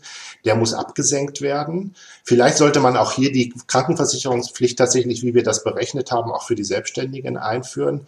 Und bei den Beamten, glaube ich, wäre das Mindeste, äh, dass man äh, ihnen die Wahlfreiheit ermöglicht. Jetzt ist es ja so, Beamte werden ja mit dem Klammerbeutel gepudert. Ein paar tun das trotzdem, aber sie sind eigentlich äh, sehr im Nachteil, wenn sie gesetzlich versichert sind, weil sie verlieren den Beihilfeanspruch. Sie zahlen Arbeitnehmer- und Arbeitgeberbeitrag. Ähm, das tun die allerwenigsten. Es wäre sinnvoll, in der gesetzlichen Krankenversicherung für Beamte einen Tarif einzuführen, äh, der es ihnen erlaubt, die Beihilfe zu behalten und sie halb zu versichern, so wie in der privaten Krankenversicherung, also einen beihilfefähigen Tarif in der GKV, in der gesetzlichen Krankenversicherung. Das wären so min, ein Mindestset von Maßnahmen, glaube ich. Äh, das ist dann noch nicht die Bürgerversicherung, würde aber ein paar Probleme lösen. Okay. Ja, Vielen Dank. Ähm, das war Gerne. im Gespräch mit der Lage der Nation Stefan Edgeton ähm, von der Bertelsmann Stiftung, die sich gerade Modelle angeschaut hat, ähm, wie man ähm, wie man Beamtinnen und Beamte aus der privaten möglicherweise in die gesetzliche Krankenversicherung überführen könnte. Und wir haben mit ihm außerdem gesprochen über Konzepte für die Einführung einer Bürgerversicherung. Vielen Dank und noch einen schönen Tag. Gerne. Bis dann, Herr Edgehorn. Tschüss. Jo, alles Gute. Tschüss. Ihnen auch, danke. Tschüss. Und zu diesem Thema Krankenversicherung vielleicht noch ein, noch ein ganz interessanter, hilfreicher Hinweis. Ich habe mal im Rahmen des Projekts Bundesradio mit äh, meinem geschätzten Freund und Kollegen Tim Pritloff äh, mit Stefan Edgerton ein ausführliches Interview aufgenommen äh, zu diesem Thema Krankenversicherung in Deutschland. Das ist zwar schon ein paar Jährchen alt, aber ich äh, denke mal, ohne das jetzt nochmal gehört zu haben, davon sind mindestens 95 Prozent noch absolut aktuell und hörbar. Wenn ihr euch also mal informieren wollt, wie dieses System insgesamt funktioniert, ähm, dann äh, sei das ein Hinweis. Äh, Show Notes kennt ihr, da wird dann der Link zum Bundesradio Folge Gesundheitssystem in Deutschland drinstehen. Ja, wunderbar. Dann äh, kommen wir noch mal kurz zurück auf das Thema Glyphosat. Wir haben äh, quasi die politische Dimension der Zustimmung zum weiteren Zulassen von Glyphosat auf europäischer Ebene für fünf Jahre eben schon diskutiert. Wir wollten uns jetzt aber noch mal kurz der inhaltlichen Frage zuwenden, warum ist denn eigentlich Glyphosat so ein Problem? Äh, oder warum ist es denn überhaupt ähm, so ein Aufregerthema gewesen in den letzten Monaten? Und ähm, da muss man zunächst mal sagen, ist Glyphosat als solches wirklich böse? Insbesondere ist es wirklich krebserregend? Und da äh, kann man sagen, diese Krebsfrage ist bestenfalls noch offen, aber höchstwahrscheinlich ist es eigentlich eher so, dass es nicht gefährlich ist. Es gibt so, Philipp, du, es gibt so einige wenige Studien, die sagen, das ist krebserregend, aber die waren auch sehr speziell. Ne? Ja, wir haben da ja auch schon vor ein paar Folgen mal, als das ganz am Anfang der Lage vor einem Jahr oder so drüber geredet. Ähm, also wer sich da, da hat sich an der, glaube ich, an der, an der fundamentalen Lage nichts geändert. Da kann man darauf hin verweisen. Wenn ihr euch diese Diskussion nochmal antun wollt, hört da rein. Ich glaube, es ist fair, wenn man sagt, Glyphosat ist intensiv untersucht. Viele staatliche Behörden auf der ganzen Welt, auch internationale Behörden, haben sich Glyphosat angesehen. Die allermeisten kommen zu dem Schluss, dass es nicht krebserregend ist.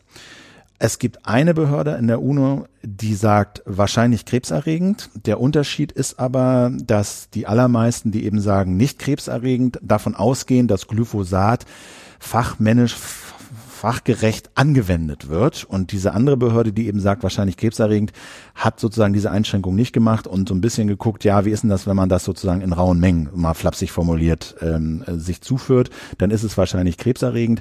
Ähm, ich würde mal ich tendiere auch ein bisschen dazu zu sagen, fairerweise muss man sagen, dass viele, viele Indizien darauf hindeuten, dass es eben nicht super, super gefährlich und krebserregend ist. Dennoch frage ich mich natürlich, wollen wir das? Ja, gibt es da nicht Alternativen? Ja, es gibt Alternativen und ähm, wäre es nicht besser gewesen, es nicht zuzulassen? Ich glaube aber, dass hinter dieser Debatte, hinter diesem Glyphosat-Debatte noch ein anderes Thema steckt, jenseits der Frage, ist es nun krebserregend oder nicht, was wir hier mal erörtern sollten. Ja, ganz genau. Also ich glaube nämlich auch, ähm, wir haben da in dieser Woche noch so ein bisschen nachrecherchiert und es gibt einfach immer mehr Wissenschaftler, die sagen, nein, dass diese Krebsfrage ist eigentlich nicht das Problem. Da wird, wenn man ehrlich ist, wird da die Wissenschaft eher so ein bisschen missbraucht auch für eine ganz andere politische Frage. Und da geht es nämlich darum, welche Rolle genmanipulierte Pflanzen eigentlich spielen sollen in der Landwirtschaft. Denn das Funktionsprinzip von Glyphosat ist im Prinzip erstmal verbrannte Erde. Also Glyphosat führt dazu, dass überhaupt gar keine Pflanze mehr wachsen kann. Das heißt, man hat dann wirklich ein, die, die quasi völlig unnatürliche Situation eines großen Ackers, auf dem kein Blatt weit und breit zu sehen ist. Die einzigen Pflanzen, die diesem Glyphosat standhalten können, sind genmanipulierte Pflanzen, äh, denen man eben ein ganz bestimmtes Gen eingebaut hat, damit sie Glyphosat aushalten können. Ja, die nicht nur nicht nur, dass sie aushalten können, sondern äh, äh, es gibt sogar Pflanzen, die nur dann wachsen. Ach so, sogar nur dann, dann wachsen. wachsen ne? Also das ist sozusagen äh, dieses Monsanto-Prinzip, dass sie halt in den USA solche Pflanzen verkaufen, die halt ähm, nur wachsen, wenn sie mit bestimmten Mittelchen. Bist du sicher, dass bei Glyphosat auch so ist? Das bin ich mir nicht sicher, okay. aber das ist das Das Prinzip gibt's auch da. noch. Genau. Aber jedenfalls beim Glyphosat ist es jedenfalls so, ähm, dass, äh, dass keine Pflanze dieses Zeug aushält, Ausnahme, wenn sie genmanipuliert ist. Und deswegen ist Glyphosat quasi so ein, ein Symbolstoff, der steht für den Übergang von der natürlichen Landwirtschaft über einfach nur quasi durch durch, Züchtung herbeigeführte ähm, besonders gute Saatgutqualitäten oder ganz besonders äh, gute Pflanzenarten hin zu genmanipulierten Pflanzenarten, die im Grunde ähm, ja synthetisch hergestellt sind. Ne? Die beruhen natürlich auf natürlichen Samen, sind aber dann eben genetisch manipuliert worden. Und ähm, da gibt es mal vorsichtig formuliert eben Vorbehalte, ob das eigentlich gut ist für die menschliche Gesundheit, solche Pflanzen überhaupt anzubauen, ob es überhaupt eine gute Idee ist, im Gen, äh, im Erbgut von Pflanzen herumzumanipulieren.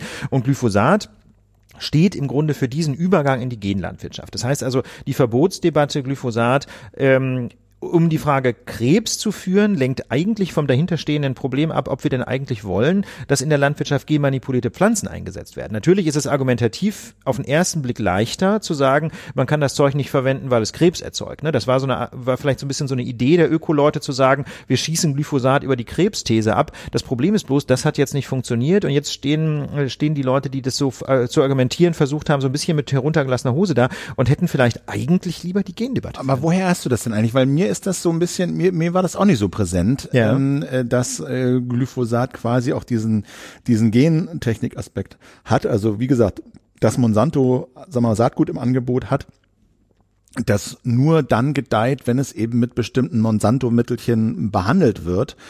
Ähm, das, äh, das ist bekannt, so, ja, ja, aber dass jetzt Glyphosat quasi nur funktioniert oder beziehungsweise, sag mal, Pflanzen präferiert und überleben lässt, die eben äh, gentechnisch behandelt sind, das wäre insofern ja auch interessant, weil ja in Deutschland äh, dieser großflächige Anbau von gentechnisch veränderten Pflanzen ja verboten ist und trotzdem Glyphosat das Hauptmittelchen hier ist, was angewendet wird. Ja. Äh, also sprich, da müssten doch eigentlich auch noch andere Pflanzen überleben oder ist das, ich hatte nämlich auch gelesen, dass Glyphosat Anwendung eigentlich nur erlaubt ist, sag mal, in der Vorpflanzphase. Also, dass du den Acker behandelst, damit du irgendwie den freikriegst, dann pflanzt du was, aber sobald deine Pflanzen dort wachsen, mhm. glaube ich, darfst du nicht mehr einfach so in, einfach so Glyphosat auf deine Nutzpflanzen, die du dann später erntest äh, und verwertest, raufspritzen also das mag natürlich sein, diese Details ja. kann ich jetzt ehrlich gesagt nicht einschätzen. Die, die Grundfrage, dass es eben darum geht, Gentechnik in den Markt zu drücken, ist, äh, habe ich in der, aus der Süddeutschen Zeitung okay. nicht gesagt. Können wir in die Shownotes packen. Können wir, können wir in die Shownotes packen, ne? genau. Also das Ding ist jetzt jedenfalls durch. Glyphosat ist in der EU jetzt erstmal fünf Jahre wieder zugelassen. Aber kann national verboten Hat Frankreich ja auch schon angekündigt, das ja. Äh, national zu tun und ähm, Martin Schulz hat es auch angekündigt. Schauen wir mal. Aber wer glaubt schon Martin Schulz? Naja, wir werden sehen. Wir werden sehen. Wir gucken. Egal. Ein anderes Aufregerthema war diese Woche der Dieselgipfel. Da hatten wir genau. ja auch schon in meiner Lage darauf hingewiesen. Das ist sozusagen, sag mal, der Kontext, äh, da haben sich jetzt, ähm, glaube ich, fast 30 Vertreter von Kommunen im Kanzleramt getroffen mit Regierungsvertretern. Merkel war auch dabei. Und der Hintergrund ist einfach der, dass äh, in deutschen Städten die äh, Grenzwerte für Stickoxide reihenweise und vielfach und massenhaft überschritten werden, schon seit Jahren. Und die Deutsche Umwelthilfe und andere haben jetzt halt geklagt vor Gericht verpflichten und es droht also ein Fahrverbot für Dieselfahrzeuge in Großstädten. Man muss sich das mal kurz vorstellen. Ja, das heißt, dann hast du einen Diesel und darfst den nicht mehr verwenden. Das heißt, der steht einfach rum und darf zum Beispiel nach Stuttgart, das ist ja eine der umstrittenen Städte, einfach nicht mehr reinfahren. Dann so, Na, ne? dann heißt, das dann ist ein Auto wertlos. Und wenn irgendwas der Autoindustrie Angst macht in dieser ganzen Debatte, dann sind es Fahrverbote für Dieselfahrzeuge in Städten, weil das eben dann, ne, diese ganzen Flotten, über die wir auch schon gesprochen haben, Leasingflotten etc., die haben dann alle Dieselautos, können in die Straßen, in die Städte nicht mehr reinfahren. Das ist dann quasi das Ende vom Diesel und äh, dann sind diese Autos wertlos und das will die Autoindustrie um jeden Fall vermeiden.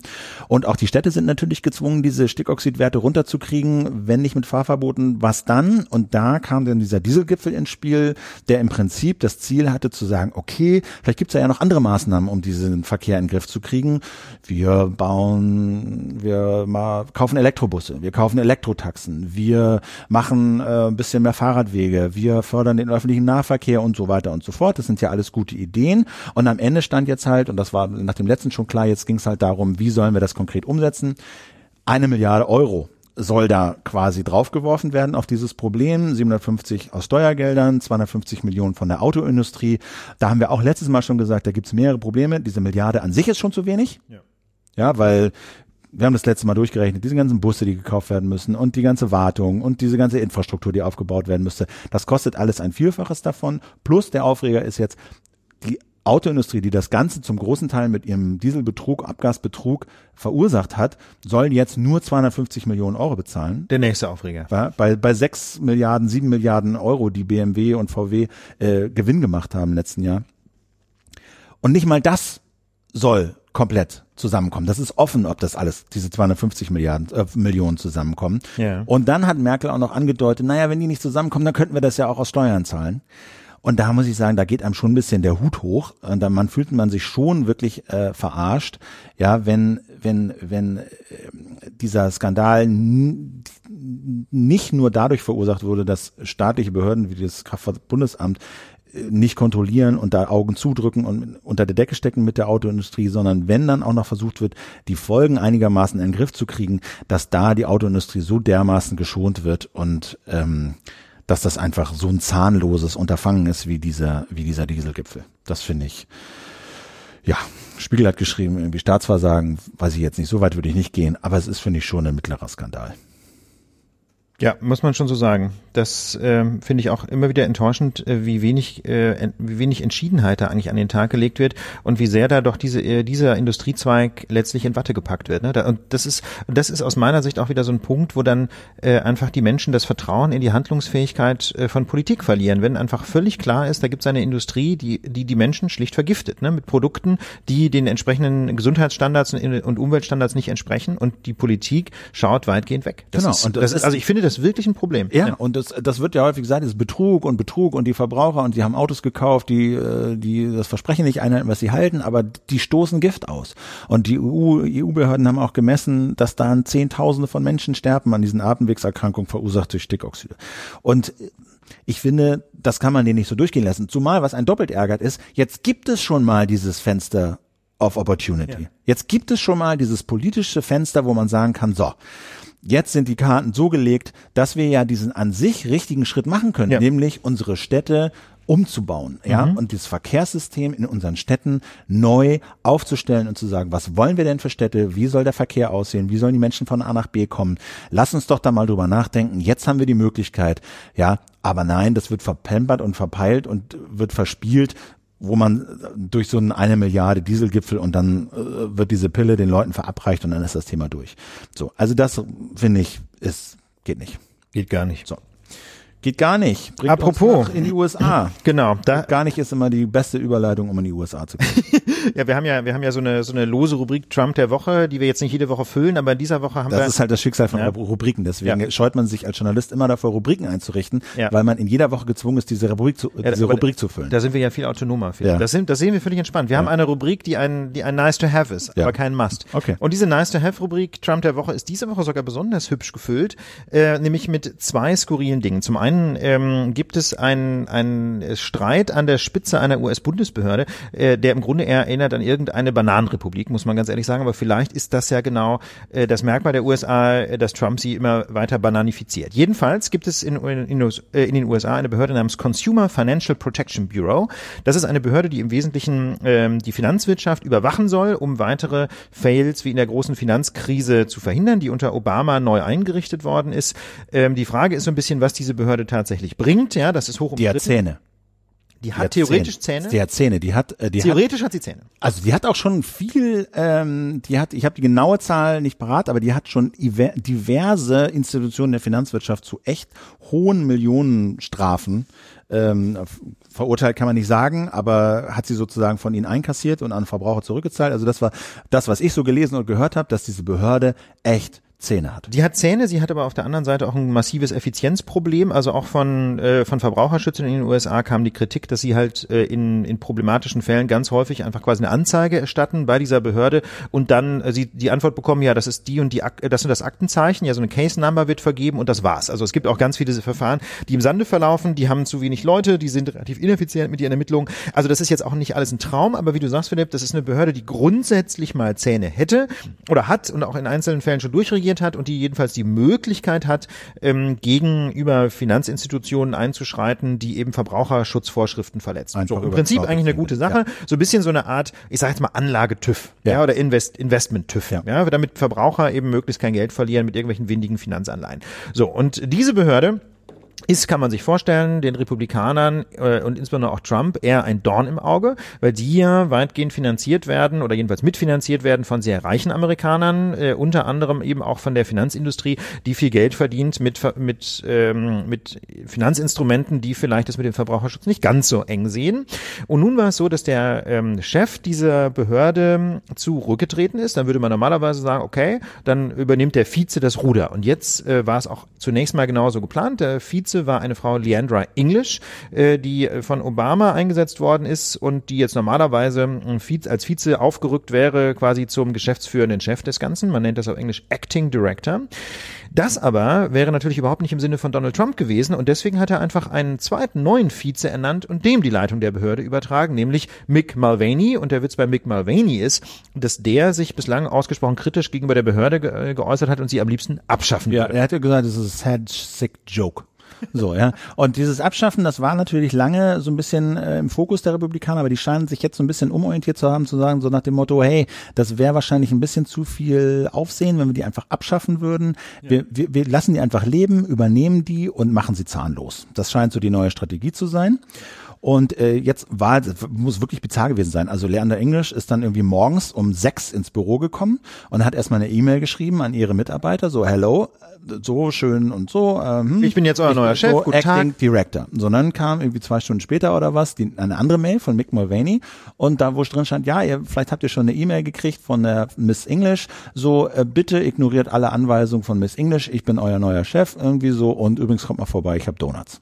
Genau. So. Das ist, da gibt's so hübsche Fotos, wie er mit einer riesen Donut-Box die Behörde betritt. Ja, schön irgendwie von, von Dunkin' Donuts mitgebracht. So, und das ist jetzt so eine klassische Institutionenkrise, wie man sie eigentlich aus, aus zivilen Rechtsstaaten kaum kennt. Wie gesagt, deswegen sage ich, es ist so die, die Bananifizierung der USA, ne, die ja. Donald Trump da vorantreibt. Und Leander English hat geklagt und jetzt hat irgendwie ein Gericht entschieden, ja, nee, also Mick Mulvaney von Trump ernannt, das passt schon, das wird jetzt erstmal durch die Gerichte gehen, aber bis dahin ist Mick Mulvaney jetzt hier der Chef von der äh, von dieser Behörde. Was ja interessant ist, weil solche Behördenchefs und auch die Stellvertreter normalerweise vom Kongress bestätigt werden müssen. Ne? Das heißt also, dem Mick Mulvaney fehlt diese Confirmation durch den Kongress. Gleichwohl wird er jetzt ähm, wird, ist er eingesetzt worden und zunächst mal hat er den Hut auf, obwohl es ja eine äh, eine Frau gäbe, die eben dieses Congress Approval schon hat. Ne? Genau, also es gibt da so konfligierende Vorschriften. Also in diesem Statut von der Behörde steht wohl drin, wenn der Direktor geht, dann rückt sein Stellvertreter nach. Genau. So. Das wäre ja Frau English. Und es gibt ja. dann aber irgendwie noch ein anderes Gesetz, ähm, was wohl ein bisschen später aber erlassen wurde, als diese Behörde gegründet wurde, wonach der Präsident aber auch Direktoren einfach ernennen kann. Also das äh, ist da ein bisschen Konflikt. Die Gerichte werden das jetzt klären, aber es ist schon, ist schon auch interessant, auch deshalb, weil dieser, dieser Richter, der jetzt darüber entschieden hat und erstmal Trump sozusagen den Gefallen getan hat, seinen Direktor da im Amt zu lassen, ist eben ein Richter, der von Trump ernannt wurde. Und das zeigt halt ein bisschen, ähm, ne, der ist ja jetzt links und rechts dabei, überall Richter zu ernennen und äh, solange es geht und so viel es geht. Und das ist eben die Folge davon, ja, dass sich äh, die dann eben irgendwie hörig fühlen oder in seinem Sinne entscheiden und dann eben das Leben noch weit nach Trump in Amerika werden mitbestimmen. Ja, die Guten, äh, die er jetzt ernennt, haben ja, wie das so schön heißt, Life-Tenure. Ne? Das heißt, die sind auf Lebenszeit ernannt grundsätzlich und äh, das kann also dann sehr, sehr lange dauern, bis, sie, äh, bis dann tatsächlich dieser, wie soll ich sagen, diese konservative Welle von, von Richterinnen und Richtern, genau. das sind ja bislang alles Männer, ähm, tatsächlich, ähm, tatsächlich nicht mehr die Geschicke des Landes mitbestimmen kann. Aber das war nicht das Einzige. Wir haben ja haben euch ja zwei Trumps der Woche versprochen. Wie gesagt, Trump äh, hat äh, oder arbeitet daran, diese, diese Verbraucherschutzbehörde kalt zu stellen.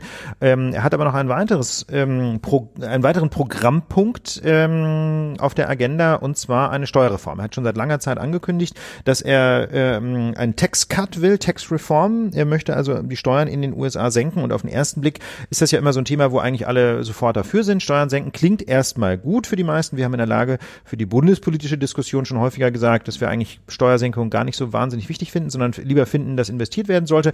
In den USA aber muss man sagen, gibt es ja noch viel stärkere, sag mal, libertäre, staatskritische Tendenzen. Da kommt also Textreform, Steuern senken grundsätzlich mal sehr, sehr gut an. Die Frage ist halt immer nur, wer denn tatsächlich was von diesem Geld hat. Ähm, und da ähm, kann man sich schon fast denken, wer profitieren wird, wenn Donald Trump sich an Textreform macht. Ja, und das Interessante, weshalb ich das auch dachte, müssen das nochmal besprechen, ist einerseits gut Textreform in den USA, aber an dieser Diskussion und daran, wie Trump das macht, kann man dieses Prinzip Trump wie unter einem Brennglas sehr gut erkennen. Und zwar äh, fangen wir mal dem an, wie Trump das Ding verkauft. Also der hat jetzt neulich, vor ein paar Tagen, eine, eine Rede gehalten vor Fans, irgendwie, ich glaube Minnesota oder so war's. Und da hat er das Ding gepriesen, diesen Plan ist ja noch nicht verabschiedet und jetzt auch nochmal verschoben worden, weil doch sehr umstritten. Aber den Plan hat er dann verkauft, unter anderem mit diesen Worten. Under our plan, middle class families will not only see their tax bill go down, they will see their incomes go up by an average of around $4,000. Also nach diesem Plan wird halt sozusagen die Steuerrechnung der Mittelklasse nicht nur nach unten gehen, sagt er, sondern äh, das Einkommen würde äh, um einige tausend Euro oder Dollar äh, nach oben gehen. Und er hat dann auch noch gesagt, dass seine reichen Freunde ihm in den Ohren legen, weil das ja so schmerzhaft für sie sei. Und dieser Textplan, der, der würde ja die Reichen so angreifen. Er sagt, das ist mir egal, ich bin ja für euer Land da und ich bin für die Mittelklasse da. So, das, der Witz dabei ist, das genaue Gegenteil wird passieren. Da sind sich alle, die sich diesen Plan angeguckt haben, eigentlich einig. New York Times hat es auch mal durchgerechnet. auch, das, auch der Kongress hat es durchgerechnet. Auch der Kongress hat es durchgerechnet. Die Mittelklasse wird bluten und äh, profitieren werden reiche Amerikaner und große Firmen. Eat so. this. Also genau das Gegenteil. Also er macht sich, stellt sich vor seine Crowd, füttert sie äh, mit Schokolade, ja, und sagt, hey, und irgendwie, weiß ich nicht, was die machen, gucken das nicht nach, glauben ihnen das, halten die New York Times für Fake News, stimmt ja eh alles nicht, ja, wir glauben Papa Trump und de facto auf dem Papier im Gesetz passiert genau das Gegenteil von dem, was Trump seinen Leuten erzählt. Muss man sich mal reintun. So, und da weißt du dann auch nicht mehr, was du machen sollst. Nee.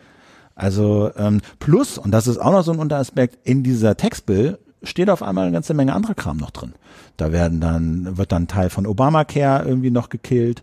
Ölbohrungen in Alaska sind irgendwie wieder in Ordnung. Das steht alles in diesem Textplan drin. Also das ist sozusagen so eine Bonustrack. So eine, so ein Bonustrack, genau. Premium Content, äh, äh, weißt du, Law, wo irgendwie alles drinsteht, was sie bisher nicht so, äh, nicht alles ist übertrieben, aber wo einige Punkte drinstehen, die sie halt, äh, dem Versuch Obamacare zu, äh, umzubringen, äh, nicht hinbekommen haben. Das schmeißen sie jetzt in diese 500 Seiten plus Textreform. Ja, weißt du, wer würde schon widersprechen, wenn es darum geht, Steuern zu senken, Philipp? Ja. Das kann sich wiederum dann politisch auch niemand mehr erlauben. Also das muss man sagen, das ist, ähm, das ist alles extrem unerfreulich, äh, abgesehen von den Inhalten. Da, da könnte man ja noch anderer Meinung sein. Ja, vielleicht findet man ja auch politisches total großartig, wenn die Mittelklasse belastet wird und die Reichen äh, weniger Steuern zahlen. Das, wie soll ich sagen? Ich meine, es gibt ja die interessantesten politischen Auffassungen. Ja, wenn man selbst wenn man das gut findet, dann bleibt aber immer noch das große Problem, dass äh, Donald Trump eigentlich mit Lügen arbeitet. Ne? Wenn er sich wenigstens ja hinstellen würde und sagen würde, hey, liebe Leute, ich belaste jetzt einfach meine Wählerinnen und Wähler, ist natürlich jetzt ein surreales Szenario, ja. das macht natürlich keiner, ne? Aber wenn er sich wenigstens noch hinstellen würde und sagen würde, ich finde, die Stärksten in unserer Gesellschaft werden überproportional belastet und unsere Gesellschaft wird am besten funktionieren, wenn die Reichen weniger Steuern zahlen. Man könnte ja so ein Argument machen wie, dann werden die ihr Geld investieren und Jobs schaffen das und dann gibt es Trickle-Down für die, genau. Mittelklasse oder so. Da kann man sich alles mögliche überlegen. Wenn er das wenigstens so offen sagen würde, würde man ja sagen, okay, dann kann man sich demokratisch darüber unterhalten, ob das vielleicht der richtige Weg ist. Das macht er aber nicht. Er lügt den Leuten ins Gesicht. Trump ist einfach das Prinzip Fake News und das ist ein großes Problem für die Demokratie, weil natürlich diese Menschen irgendwann auf, äh, feststellen werden, verdammte Tat, was ist denn hier los? Ja, ich verdiene ja immer noch weniger oder ich habe jedenfalls unterm Strich weniger Geld zum Ausgeben ähm, und dann verlieren sie irgendwann ihr Vertrauen in die Demokratie und das ist einfach ein Riesenproblem. Die Lösung, ja, Genau, also ganz schwierig. Und das ja. gelingt ihm natürlich nur, nicht nur, aber auch, weil er diese Medien halt diskreditiert hat in den letzten, man will die sagen, kritischen Medien. Die kritischen genau. Medien. Man will sagen, in den letzten Jahren ja. Aber es sind ja erst Monate. Ja, ja, klar. In zehn Monaten. Ein Jahr. Gut, wenn man seinen Wahlkampf dazu rechnet, sind es jetzt so anderthalb Jahre, Jahre Trump. Ne? Genau. Deswegen, ich wollte gerade sagen, die Lösung fällt extrem schwer. Also was einem spontan einfällt, ist kritischer Journalismus. Ne? Das ist ja die zentrale Aufgabe von, ähm, von Journalistinnen und Journalisten aufzuschreiben, warum das jetzt eben einfach nicht stimmt, auf diese Berechnung des Kongresses hinzuweisen. Der Kongress hat ja so eine Art neutrales, ähm, man würde auf Deutsch sagen, Gesetzesfolgenabschätzungsbüro. Ja, das ist im Grunde so eine Stelle, ähm, die durchrechnet, äh, in, haben wir auch schon öfter in der Lage besprochen, wie sich bestimmte Gesetzesvorhaben finanziell auswirken. Und die sagen halt auch ganz klar, nö, die werden entlastet, die werden belastet. Also eigentlich würde man sagen, kritischer Journalismus braucht das ja nur zu zitieren äh, und offen zu legen. Macht die New York Times ja auch. Das Problem ist, in Kansas irgendwo, ja, im Flyover Country äh, oder auch meinetwegen in ländlichen Regionen der nördlichen USA, wo die, wo Trump die meisten Stimmen abgeräumt hat, da liest das ja keiner mehr. Die Leute gucken halt die ganze Zeit Fox News und ähm, lesen Steve Bannons rechtsradikale äh, Blogs und dann war's das. Ja, und dann gucken Fox und Steve ja, ja, ja, und das war's. Und deswegen, das ist das Riesenproblem. Äh, dann, wir haben immer gesagt, Journalismus, vierte Gewalt, ne? Demokratie funktioniert eigentlich nur, wenn Journalismus Transparenz herstellt. Naja, aber wenn es die Leute einfach nicht mehr lesen. Also das ist, das muss man einfach sehen. Es gibt ein enormes Spannungsverhältnis zwischen Filterblasen und Demokratie. Also Demokratie funktioniert einfach nicht mehr, ähm, jedenfalls nicht mehr vernünftig, wenn der gesellschaftliche Diskurs zerbricht. Und das ist zum Beispiel auch der Grund, weswegen ich so heilfroh sind, dass wir in Deutschland einen öffentlich-rechtlichen Rundfunk haben. Also ähm, wir haben ja Gott sei Dank noch nicht so radikal parteiischen ähm, Privatrundfunk, wie das in den USA der Fall ist. Ne? Selbst eher konservative Sender wie, keine Ahnung, N24 sind ja nicht im, im Ansatz zu vergleichen mit den Fake News-Schleudern wie Fox News. Ähm, aber trotzdem bin ich sehr froh, dass wir den öffentlich-rechtlichen Rundfunk haben. Natürlich, also Philipp könnte das vielleicht nicht ganz so deutlich sagen, weil er ja auch arbeitet für den öffentlich-rechtlichen Rundfunk. Ich bin da aber wirtschaftlich völlig neutral und kann nur sagen, heilfroh bin ich da. Einfach, weil wir auf diese Art und Weise noch äh, Rundfunkanstalten haben, die so einen Hauch eines gesellschaftlichen Konsenses vermitteln, ne? die einfach einfach sich bemühen, verschiedene gesellschaftliche äh, Sichtweisen äh, rüberzubringen, ne, sodass wir einfach noch, ja, einfach versuchen, einen Konsens äh, noch zu finden. Jedenfalls, was die Fakten angeht. Ne? Politisch bewerten kann man die Dinge immer unterschiedlich, aber zumindest muss man ja erstmal wissen, was los ist. Ja, und zumal, also es wird natürlich immer gesagt, der Einfluss der Parteien auf den öffentlichen Rundfunk sei zu groß. Das stimmt wahrscheinlich auch, ja, gerade vielleicht auch in den oberen Ebenen. Aber ich, was ich so äh, auch immer so beobachte in den letzten Jahren, sagen wir mal, die die Leute, die ich so kenne, die jetzt halt Reporter so sind und die Beiträge machen und und so, da hab, ist mein Eindruck, ohne das so richtig zu wissen, aber mein Eindruck ist nicht, dass die ähm, dass das, dass das, dass deren Parteibuch da irgendeine Rolle spielt, wenn die überhaupt Mitglied in irgendeiner Partei sind. Das glaube ich war früher anders. Ja, das auch so, das war wahrscheinlich früher. Das auch so wirklich so die normalen Redakteure, die in irgendwelchen Korrespondentenbüros und so arbeiten, ähm, dass die ne, auch nach Parteibuch eingesetzt wurden. Da würde ich zumindest nach meinem Kenntnisstand äh, würde mich das sehr, sehr, sehr wundern. Und alles, was ich weiß, so aus meinem Bekanntenkreis, Kollegenkreis ist, dass ja, die sind halt einer Partei zugeordnet, so nach dem Motto, berichte mal drüber, das ist dein Gebiet. Aber ich würde mich sehr, sehr, sehr, sehr wundern, wenn das anhand des Parteibuchs, wenn die überhaupt Mitglied sind. Also das ist in meiner Wahrnehmung kein, kein Thema, zumindest in meinen Kreisen, in denen ich mich da so bewege.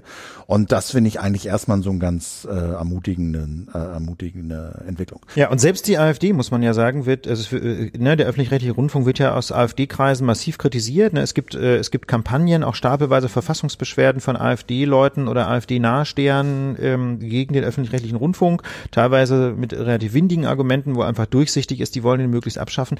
Aber ganz ehrlich, selbst der öffentlich-rechtliche Rundfunk ähm, ist, ist ja den der AfD gegenüber vergleichsweise freundlich. Also es gibt ja sogar oder gab ja nach der Bundestagswahl sogar die Diskussion, ob nicht eigentlich der öffentlich-rechtliche Rundfunk beispielsweise mit diesem Kanzlerduell die AfD im Grunde in den Himmel gehoben hat. Ne? Und ähm, insofern muss man sagen, also diese Kritik am öffentlich-rechtlichen Rundfunk kann ich nicht nachvollziehen, dass die AfD zu schlecht wegkommt. Also im Zweifel, im Zweifel hat die wahnsinnig profitiert, auch gerade von Talkshows, wo dann irgendwie AfD-Leuten ein Podium geboten angeboten wurde, um irgendwie publikumswirksam aus nichtigem Anlass rauszurennen. Ich würde sagen, Ulf, das war gewesen. Die Lage der Nation ist abschließend äh, erörtert, wie jede Woche. Ja, das würde ich auch so sehen. Wir haben noch so ganz kleine Punkte ja. bei der Verabschiedung, Philipp. Wir haben ja auch einen Küchenstudio-Shop. Genau, da gibt's jetzt auch Tassen auf vielfachen Wunsch. Du hast auch schon welche gekauft? Ja, in der Tat. Ich habe auch schon eine verschenkt, äh, kam gut an. Genau, es hat auch schon jemand ein Foto geschickt mit einer roten Tasse, irgendwie der Kaffee schmeckt besser, sagt er. Ja, dann. Daran habe ich überhaupt keinen Zweifel gehabt, nicht eine Sekunde. Ähm, und jetzt gibt's irgendwie Rabatt vom 5.12. bis zum 6.12. Das ist ja nicht so lang, lese ich gerade hier, ähm, aber immerhin 10% auf alles ähm, mit dem Gutschein Mary 17, also Mary, Mary 17. Mary 17, Mary 17, äh, steht alles in den Shownotes. Klickt euch da ein T-Shirt, die Hoodies sind auch sehr schön ähm, und und ihr unterstützt die Lage. Genau, Danke dafür. Ap apropos Werbeblock, da kann ich gerade noch einschieben. Äh, die GFF hat auch gerade eine Tassenwerbeaktion. Ist das so? Ja, die GFF hat eine Aktion Freiheit schenken. So viel Schleichwerbung muss sein. GFF, die Gesellschaft für Freiheitsrechte, mein kleines ähm, Projekt zur Rettung der Welt. Ähm, nein, also ihr braucht jeder, Ulf. Braucht jeder. Braucht jeder. Braucht jeder. Nein, ähm, es gibt ja, das, das wisst ihr ja, ich bin ja ähm, quasi hobbymäßig Vorsitzender dieser Gesellschaft für Freiheitsrechte. Wir schreiben vor allem Verfassungsbeschwerden. Wir haben übrigens auch sehr gute Nachrichten aus Karlsruhe bekommen in den letzten Tagen. Ist noch nicht öffentlich spruchreif aber es sieht so aus, als wenn eines unserer Verfahren in eine wichtige Hürde genommen hätte. Das berichten wir, wenn es spruchreif ist. Ähm, jedenfalls hat die GFF jetzt gerade eine Weihnachtsaktion gestartet unter dem Stichwort Freiheit schenken. Kann man eine Fördermitgliedschaft für ein Jahr oder auch auf Dauer verschenken und bekommt als äh, Dankeschön auch eine Tasse von der GFF mit dem schönen Ausspruch Keep calm and go to Karlsruhe. Wenn es kein schöneres Schlusswort gibt, dann nehmen wir das. ähm, In diesem Sinne. gff.org äh, gff.ngo .ngo. oder freiheitsrechte.org. So, das soll es gewesen sein. Danke fürs Zuhören äh, durch diese echt premium lange Lage. Aber ich hoffe, es hat trotzdem Spaß gemacht. Ihr habt ein bisschen was mitgenommen und äh, genießt das Wochenende. Bis nächste Woche. Tschüss. Ciao.